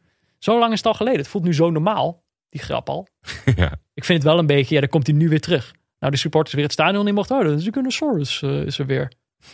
ik denk, ja, je had juist op het moment dat het zwaar is, dan had je moeten laten tonen. Dan had je moeten laten zien uit welk hout je gesneden bent. ja, absoluut. Dus leuk dat ze er nu een goede sier mee maken dat hij terug is. Daar ben ik erg blij om. Maar we hebben allemaal gezien hoe, hoe, wat Arsenal werkelijk is. Zeker. Ehm, wat ik niet wist wat ermee bedoeld werd, dat Bastiaan Bakker de neutrale kijkersmascotte. Ja, weet ik ook niet. Weet je dat? Misschien denkt hij dat wij, dat wij een mascotte gaan maken of zo. Maar dat, is, dat durf ik toch te ontkennen op dit moment. Dat is niet zo. Nee. Als, maar als iemand, anders, als iemand anders een pak heeft. En goed is met kinderen. Eh, even kijken. Minne, die had Robin Gozens. Die heeft natuurlijk een, een goed seizoen achter de rug. Ik lees dat Barcelona geïnteresseerd is in hem. Vind ik. Heeft wel voor Duitsland gekozen. Vind hem niet, eh, Daar zal ik maar niks over zeggen. niet, niet, eh, Gaat hij naar het EK? niet sexy voetballer voor Barcelona, zeg maar. Nee, dat bedoel ik. Die, maar de Barcelona weet ik Ja. allemaal niet wat ze doen. Alles beter dan Alba. Als we daar een keer van verlost zijn, dan eh, gooi je die Robin er maar in. Ik zie Cody Gakpo nog op de lijst staan. Satje den Boer heeft hij erop gezet. Beste, is de speler die het beste interview heeft gegeven dit seizoen in de in Nederlands voetbalmedia. Zeker. Cody. Eh, ik moet wel zeggen, de vloek heeft ook hem niet eh, gespaard. Nou, uiteindelijk is hij, ik bedoel, hij raakte geblesseerd nadat wij hem interviewden. Ja? Uit die wedstrijd, eh, we, interviewden hem voor de tegen Ajax. Ajax. Maar hij is daarna op een gegeven moment geblesseerd geraakt. Heeft hij tijdenlang... eh, Ja, maar dat gaat hartstikke goed. Hij heeft zichzelf in de kijker gespeeld bij het Grote Oranje. Kom op zeg. Dat, was ook, eh, Zeker. dat is ook dankzij ons dan. Niet alleen Ja, die natuurlijk. hamstring die tegenwerkt. Hij toch, kijk... Ja, dat was een, kan ik iedereen aanraden om dat terug te luisteren. Het interview was echt Om met ons in gesprek te gaan. dat het daarna beter gaat in je leven. Nou, kijk, ik wou eigenlijk zeggen van, het was natuurlijk een heel leuk gesprek om, da- om nou gewoon eens een keer aan een voetballer zelf te vragen of hij wel eens nadenkt, of hij wel eens aan denkt aan ons. Denk je wel eens aan de kijkers? En dat was gewoon wel heel leuk om gewoon te horen dat hij dat niet deed. Maar ik dacht toch, toen hij geblesseerd raakte, dacht ik, oh shit, misschien zijn we toch tussen zijn oren gaan zitten. Hij net wat minder lekker rent, omdat hij bewust is van alle mensen die naar hem kijken. Maar ja, Cody, als je luistert, fantastisch seizoen gedraaid. Je bent nog steeds eh, onze neutrale kijkers pandemievoetballer van het jaar. Gloppertje. Arno Vermeulen. Ik heb getwijfeld om de prijs eh, aan Arno te geven. Maar ik denk dat Sh- Shout-out gewoon dan? Edgar was, was net iets eerder en crucialer. Maar de laatste paar weken is Arno Vermeulen wel echt in, in sensationele vorm. Als hij dit vasthoudt eh, tijdens het EK, dan weet ik wel Oeh, dat eh, de tv-kijker gerampt zit. Ja, ik kijk ernaar uit. Even kijken. Luis Suarez hebben we het al eventjes over Wat een gehad. verhaal, hè? Wat een verhaal. Eh, Noah Lang, ook een prachtig eh, verhaal. Hebben we het ook al eventjes over gehad. Is weer de bocht uitgevlogen. Arjen? Robben, zag ik ook staan. Ja, maar ja. Gun ik zo jongen ook wel een beetje. Ik bedoel, in positieve... Ik, van mij mag je zo'n misstap maken of zo. Ja, ja. Want ik bedoel, eigenlijk is dat ook echt daadwerkelijk wel een heel mooi verhaal. Hij heeft zich ook gerevancheerd. Vind ik ook heel knap voor zo'n jonge jongen. Ja, en toch ja, op een of andere manier zijn we niet bereid toe dat serieus te nemen, zeg maar, als, als, in, als in Nederlands elftal. Hij is geblesseerd geraakt, hè? Gaat niet mee Ja, naar het nu, jeugd-TK. nee, oké, maar Wat er was gebeurd als, zeg je. als hij was geselecteerd, was hij niet geblesseerd geraakt. Ralf Seuntjes. Ja, zie Heel leuk, heel leuk. lachen. Marcos Jansen. Llorente, ja, ik ben vooral benieuwd. Alle Philippe had Marcos Llorente erop. Eh, natuurlijk, eh, de, de wedstrijd dat wij keken, speelt eh, een uitstekend jaar. Sergio Ramos niet mee bij de Spanjaarden. Ja. Ik weet het niet. Ik, ik, ik, ik, ik laat me verrassen, maar ik heb niet het idee dat Spanje iets gaat presteren op het EK. Ja, jij, bent al, jij zit al in de volgende aflevering. Nee, nee, nee, maar het is meer Marcos Llorente als hij nu, die heeft gewoon een prijs voor dit seizoen. En nu eh, zit hij bij de Spaanse selectie. Dus ik, ik, ik, ik laat me vooral eh, verrassen door hem. Mhm. even, even verder kijken, wat zien we nog meer? Mo Iataren mogen we niks meer over zeggen. Als Ajax-podcast zijnde. Nee, nee daar moeten wij eh, onze mond over houden. Even kijken, Roger Smit. Ja, Wout kijk. Weghorst heeft zie ik twee, drie keer erop staan. Ah, dit was... Eind goed, al goed voor hem, maar ook voor ons. Vraagteken, vraagteken, vraagteken. Ja, oké, is nou de definitieve selectie is nog niet bekend. Hij zit wel in de voorselectie. Ja, kom op. dat is toch al... eh, dat is Die toch gast al, is eh, gecanceld. Als die meegaat, dan ben je, ben je mij gewoon kwijt hoor. En ik denk ook, nou ja, hier hebben we het vaak genoeg over gehad. Fantastisch seizoen gedraaid. Goede voetballer, daar niet van. Maar ik denk wel dat op zo'n toernooi moet je natuurlijk gewoon ook een beetje denken van hoe zit de groep in elkaar. Met welke gasten kunnen we een beetje een leuke maand hebben. Voor hetzelfde geld zit je daar een maand. Ja. En als je dan elke dag met eh, Wout, Weg. Wout Weghorst in het... eh, ik zeg Henk Veerman, ja. Ja? Die is sowieso... Kijk, er wordt altijd gezegd wie is er goed in de kleedkamer. Maar wie is er goed in het spelershotel? Henkie Veerman is fantastisch in het spelershotel. Wout Weghorst niet. Niemand wil met hem op de kamer. Ja, eh, dat, dat, dat, dat dacht ik ook. Maar toen ik erover begon, zeiden mensen... Ja, waarschijnlijk heb je nu door corona enkele kamers. Zit je niet meer met een teamgenoot. Misschien dat de boer toen dacht... Nou, als we hem alleen op een hok Stop hem in die zetten... kamer. Neem hem mee. Stop hem in de kamer. Sleutel kwijtraken. Heb je fantastisch toernooi. Ik ben er wel doorheen. eh, Ja, we, hebben ze niet allemaal kunnen doen. dat is onmogelijk. Ik zie dat iemand heeft Pieter Zwart erop gezet. Nou ja, dat is natuurlijk echt een topper. Giacomakis. Kenden we gewoon niet, hè? Kenden we gewoon niet. Die was daar ineens. 30 doelpunten gemaakt. Ja, fantastisch. Ongelooflijk. We vroegen ons aan het begin van het seizoen af wie zou er nou baat hebben bij een leeg stadion. Nou ja, hij heeft straks aan het einde van zijn carrière één seizoen fantastisch gespeeld. Het was toen er niemand was om het te zien. Het is echt zo'n speler die Arsenal nu koopt. Oh, als dat zou gebeuren. Dat is echt mijn droom. Fantastisch zijn. Dat ze binnen drie jaar hebben ze een voorronde met Pepe, Giacomakis en dan iemand die volgend jaar ergens in de marge opvalt. Ja, er zijn heel, heel veel namen op. Eh, ik wil iedereen bedanken die dat, die dat heeft gedaan. We kunnen ze niet allemaal doen. Toch?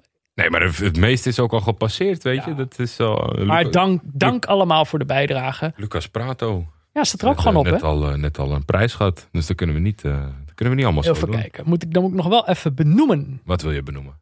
dat er nieuwe vrienden bij zijn gekomen sinds de vorige keer. Veel. Ga ik, ja, heel veel. Maar dan moet ik even live kijken vanaf waar eigenlijk ook weer. Wat was de laatste keer dat wij er waren, Jordi? Dat was twee weken geleden. Dus dat was op... Nee, drie weken geleden. Drie weken geleden. 3 mei. Dat is de laatste keer dat we er waren. Dus dan moet ik terugscrollen naar vrienden die sinds 3 mei erbij zijn gekomen. Oh jeetje. Wat hebben wij gezegd in die vorige aflevering? Tijmen, Alaphilippe, Voskas, Ivo, Piedrosa de la Rosa, Jack, Adriaan, Martijn, San F. Jezerski, Roeland Wiersma, Sophie Huiskens, Gerben, Iwan, Bram, Meerte, Daan Bonnema, Bart en Bassanova. Wat een lijst. Goeie genade. En jullie zijn allemaal net op tijd. Want over twee weken begint het EK. En dan begint de grote vrienden van de show show pas echt. Ja, dan. Dan krijgen jullie echt, dan gaan jullie de vruchten plukken van deze vriendschap. Dan horen jullie een kant van ons. Wat doen we eigenlijk als Nederland-Turkije snel zijn uitgeschakeld? Qua bonuscontent. Ah, Jordi. Er zit een gat in ons format. Nee, dat komt helemaal goed. Dit komt helemaal goed. Gaan we een ander land omarmen en Ah, daar joh. fanatiek over praten achter Nee. Precies. Kijk, ik vind het, het spreekt voor ons dat we dit niet eens hebben bedacht. Nee. We houden er niet eens rekening mee. Zo niet neutraal zijn wij zelfs. dat wij denken dat dit format gewoon het hele toernooi door kan gaan. Nee hoor, dat komt helemaal goed. Turkije-Frankrijk wordt de finale. Oh, sorry, ik ben weer met EK bezig. Ga door.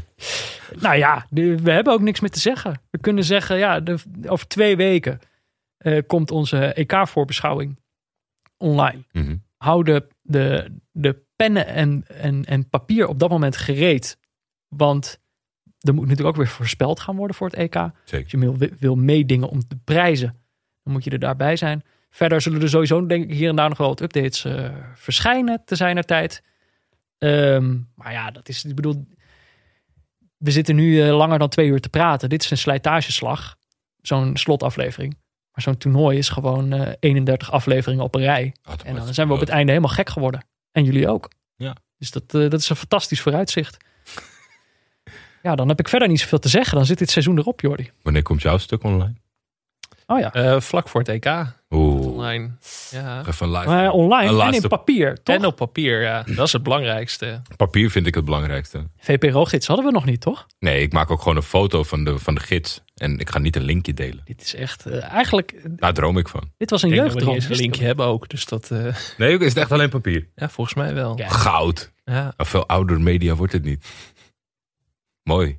Nou. het is nu heel gek. Het, het, het, het, het, roep- het, het schreeuwt om dramatiek, deze slotfase in, de, in de laatste aflevering. Maar het is, ja, het is niet de Deze laatste. aflevering was een streep, hè? Streep onder het Streep. afgelopen seizoen. En vanaf nu Ja. kan de blik naar voren. Het was serieus zo. Zo werkt het echt in mijn hoofd. Ik nog niet echt kijken naar die voorlopige sele- selecties.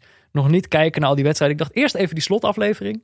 Ja, Alle zo. eindjes bij elkaar. Oh ja, keurig. Nee, ik ben wel links en rechts. Denemarken heeft maar 19 man gebruikt in de voorbereiding of in de kwalificatiereeks ernaartoe. Ongelooflijk. Heel klein land, hè? Ja, oké. Tegen valt heel erg mee. Dat was best, best wel groot. ja, nee, ik, dus ik, ik, ik zit al een beetje. Jij zit er al ik, ik zat in. al een beetje in een, in een, in een splitsing. Nee, niet, absoluut niet heel diep in. Maar, eh, Weet je wat het ook is, Jordi? nou, Kijk, eh, het leeft nog niet echt. De EK-stemming zit er nog niet echt in. Hoor je van iedereen. Leeft nog niet echt, hè? ja, ervaar, ervoer ik zelf ook. ja. Ik, ik dacht ook, ja, het leeft, mij, leeft het bij mij dan eigenlijk? Ja, het leeft omdat we die podcast gaan maken. Ik heb jou eh, zien klagen over jouw timeline tijdens het Eurovisie Songfestival. Oh, verschrikkelijk, hè? Was, jij hebt het niet een gekeken. walgelijke mensen. Nee, maar kijk. Ja? Ik heb dit... eh, Heb je zitten kijken? Ik heb het gezien. ja, ik denk, ik zeg het aan het einde van de aflevering. Jezus. Nee, maar Ik Jordi, maar- ja, Jordi, ik kom maar één ding... getekend voor het EK? Ja maar, kijk, ja, maar wees blij dat, dat je mijn tweets er niet over niet hebt gezien. Ik heb niks getweet. Dat is toch fijn? Als iedereen dat had gedaan, had jij niet eens geweten dat het was. ja, erg zeg. Maar Waarom heb je er gekeken? Is dat onderzoekend? nee, het was eigenlijk gewoon... was niks op tv. eh, Dat is het rare. Er was gewoon voetbal op tv. Er was gewoon voetbal op tv. Dat is waarom ik teleurgesteld was. Kijk, als, als door de week, dan zal ik niks zeggen. Hè, want die, de, de lol-machines en de like-verzamelaars... die waren echt... Dat, dat zaten, die hebben een week lang... Twelftal. Zo, hé. Die Maar- zullen op eh, Red Bull en koken naast de bank hebben gehad. Want moest getweet worden. Maar waar, waarom ik erover begon, Nou, was dat ik zat daar te kijken. En ik voelde op een gegeven moment iets kriebelen. het gaan leven. Nee, maar ik dacht, ik dacht vind, is dit nou om het Songfestival? Het is natuurlijk Eurovisie, hè? Al die Europese landen kwamen voorbij. En ik dacht, ja, wacht eens even. Dit gaat helemaal niet om Eurovisie. Dit is de, ik, ik voelde de oranje koorts en de EK-koorts begon ik te krijgen. Het begon bij mij te leven. En dat was denk ik toevallig. Of niet toevallig, tijdens het Songfestival. En eh, ja, het is uiteindelijk gewoon... Koningsdag leefde ook niet, hè? En op, dag, op die dag scheen de zon opeens, stond het Vondelpark vol. Ja. Zo gaat het tijdens het EK ook. Nederland hoeft maar één wedstrijdje goed te spelen. Het zonnetje hoeft maar te schijnen. En reken maar dat iedereen die nu zegt, hè? Dat ze allemaal met een oranje klomp op hun hoofd Ja, dansen door de straat te gaan. dat is voor mij niet echt een factor. Of het eh, wel of niet in het land leeft. Eh, we hebben het eh, er al over gehad. Wij, wij hebben een toernooi letterlijk met, met vijf man bekeken. Dat waren de drie commentatoren van Fox en, en, en wij twee. Die de wedstrijden zaten te kijken op, tijdens de Afrika Cup. Heb ik daardoor een minder leuk toernooi gehad? Absoluut niet. Dus Nee. Eh, je hebt altijd op eindrondes de successupporters. Ze zijn meer dan welkom. Maar we gaan gewoon eerlijk ernaar kijken. En hopen op eh, een ander verloop dan de uitslag van... eh, Eurovisie. Eurovisie. Nederland slecht, hè? En, en Duitsland en, en de traditionele toplanden heel slecht. Dit is sowieso... Dit, als neutrale kijker is het makkelijk leven. Maar als je mij in crisis wil horen, dan moet je denk ik... Dan moet je toch vriend van de show worden. Want ja, het is gewoon een, het is een heel moeilijke tijd om echt eh, om een soort trots te voelen op Nederland. Hm. En eh, dus dat wordt een heel spannend eh, EK wat dat betreft. En dan hoor je me heel vrolijk in de afleveringen Neutrale Kijkers. En dan zo gauw die knop omgaat en we naar de bonuscontent gaan, dan stort ik in. Nou ja, Heb jij nog een vraag voordat we afsluiten? Nee, ik denk dat we Heb je genoeg? wel, eh, ik denk dat ik wel eh, redelijk genoeg heb. Ja. jullie hebben ook eh, de seizoensafsluiting van televisie, toch? ja, ook morgen. Dus je hebt echt een double feature van eh, een dagdeel morgen, denk ik. Ik heb eh, stiekem wat inside info gekregen. Ja. Er zit eh goede shit tussen. Ik zal, Ja? niks nee, ik zal niks verklappen. Ik ga dat niet teasen nu, dat zou wel heel lullig zijn. De Afrika Cup van televisie. En dat is, ik geloof in, hij gelooft in mij. Ik geloof in hem. Ik geloof in mij, ja. Ja, Ik zie jou altijd Ja. tweeten over. Ik kijk niet, maar ik vind het wel fantastisch. Ik- dat is inderdaad zo- zoals- Dichter bij de Afrika Cup qua gevoel kom je niet voor mij. zoals mensen zeg maar inderdaad naar, naar, naar ons luisteren zonder voetbal te kijken. Zo luister ik naar televisie zonder al die programma's. Ja, de eerste keer schrok ik me dood. Dat, nou ja, dat, dat zou wel in het rijtje met Eurovisie passen. Maar ik dacht, ik zie jou daarover tweeten. Ik dacht, kijk Peter. Nee, Ik had, dus, ik had een kort fragmentje gezien. Het leek me niet echt een Peter-programma. Maar helemaal niet zelfs. Maar ja, dan, als, hoe Alex en Michel daarover praten, Ja. heb je mij helemaal. Oké, we proberen zitten te rekken hè. We Ja. willen gewoon niet stoppen. Ik ga gewoon af, aftitelen en dan zijn we klaar. Het is heel ik laat. ben nog nooit zo laat eten. thuis geweest. Ja, we hebben geluk dat er geen avondklok meer is. Plas ook. Anders waren Zat we ik nog aan te strafbaar. denken. Toen dacht ik, volgens mij niet toch? Nee, anders waren we strafbaar nu. Maar eh godzijdank. En dat is toch, we zijn op weg naar die horizon. Het komt allemaal goed mensen. Zeker weten. Eh, nou ja, tot zover. Seizoen 5 van Neutrale Kijkers. ik dacht, ik slaat gewoon al die mensen over die je normaal die je al Nee. een eeuw aan het bedanken bent. Nee, werd mede mogelijk gemaakt door Dag en Nacht Media natuurlijk. De hoofdsponsor op de borst is Auto.nl. De muziek is Tachanka van Leon Lischner en Friends. En een adaptatie daarvan van Studio Cloak. De gegenpressing jingle is van Laurens Collet. En de motivational talk was eh, vandaag weer van Pieter Zwart. Dankjewel daarvoor Pieter. De artwork is natuurlijk van Barry Pirovano. Wil je meepraten over deze aflevering? Eh, dat kan natuurlijk. Wil je met ons toeleven naar het EK? Dat kan natuurlijk ook. Je kan ons volgen op Twitter via buurtvader of @defef. Je kan ons mailen op neutralekijkers.gmail.com. Maar ik denk eigenlijk eh, dat je je vooral moet richten. Als je ons echt wil spreken, dan moet je het via vriendvandeshow.nl doen. Dat is gewoon, daar zitten dan onze luisteraars allemaal samen. Dan hoeven we niet ook nog en die mailbox. En dat, eh, toch? Bij voorkeur, ja. Als je het kort weet houden, want er zit wel een limietje op de berichten. Verder, eh, hou nog even afstand. Ja. Blijf neutraal. Eh, en dan zijn we er volgend seizoen. Snel weer. Twee weken. Over twee weken gaan we beginnen. 8 juni. Zet het in je agenda. En dan begint het EK. Tot dan. Tot dan.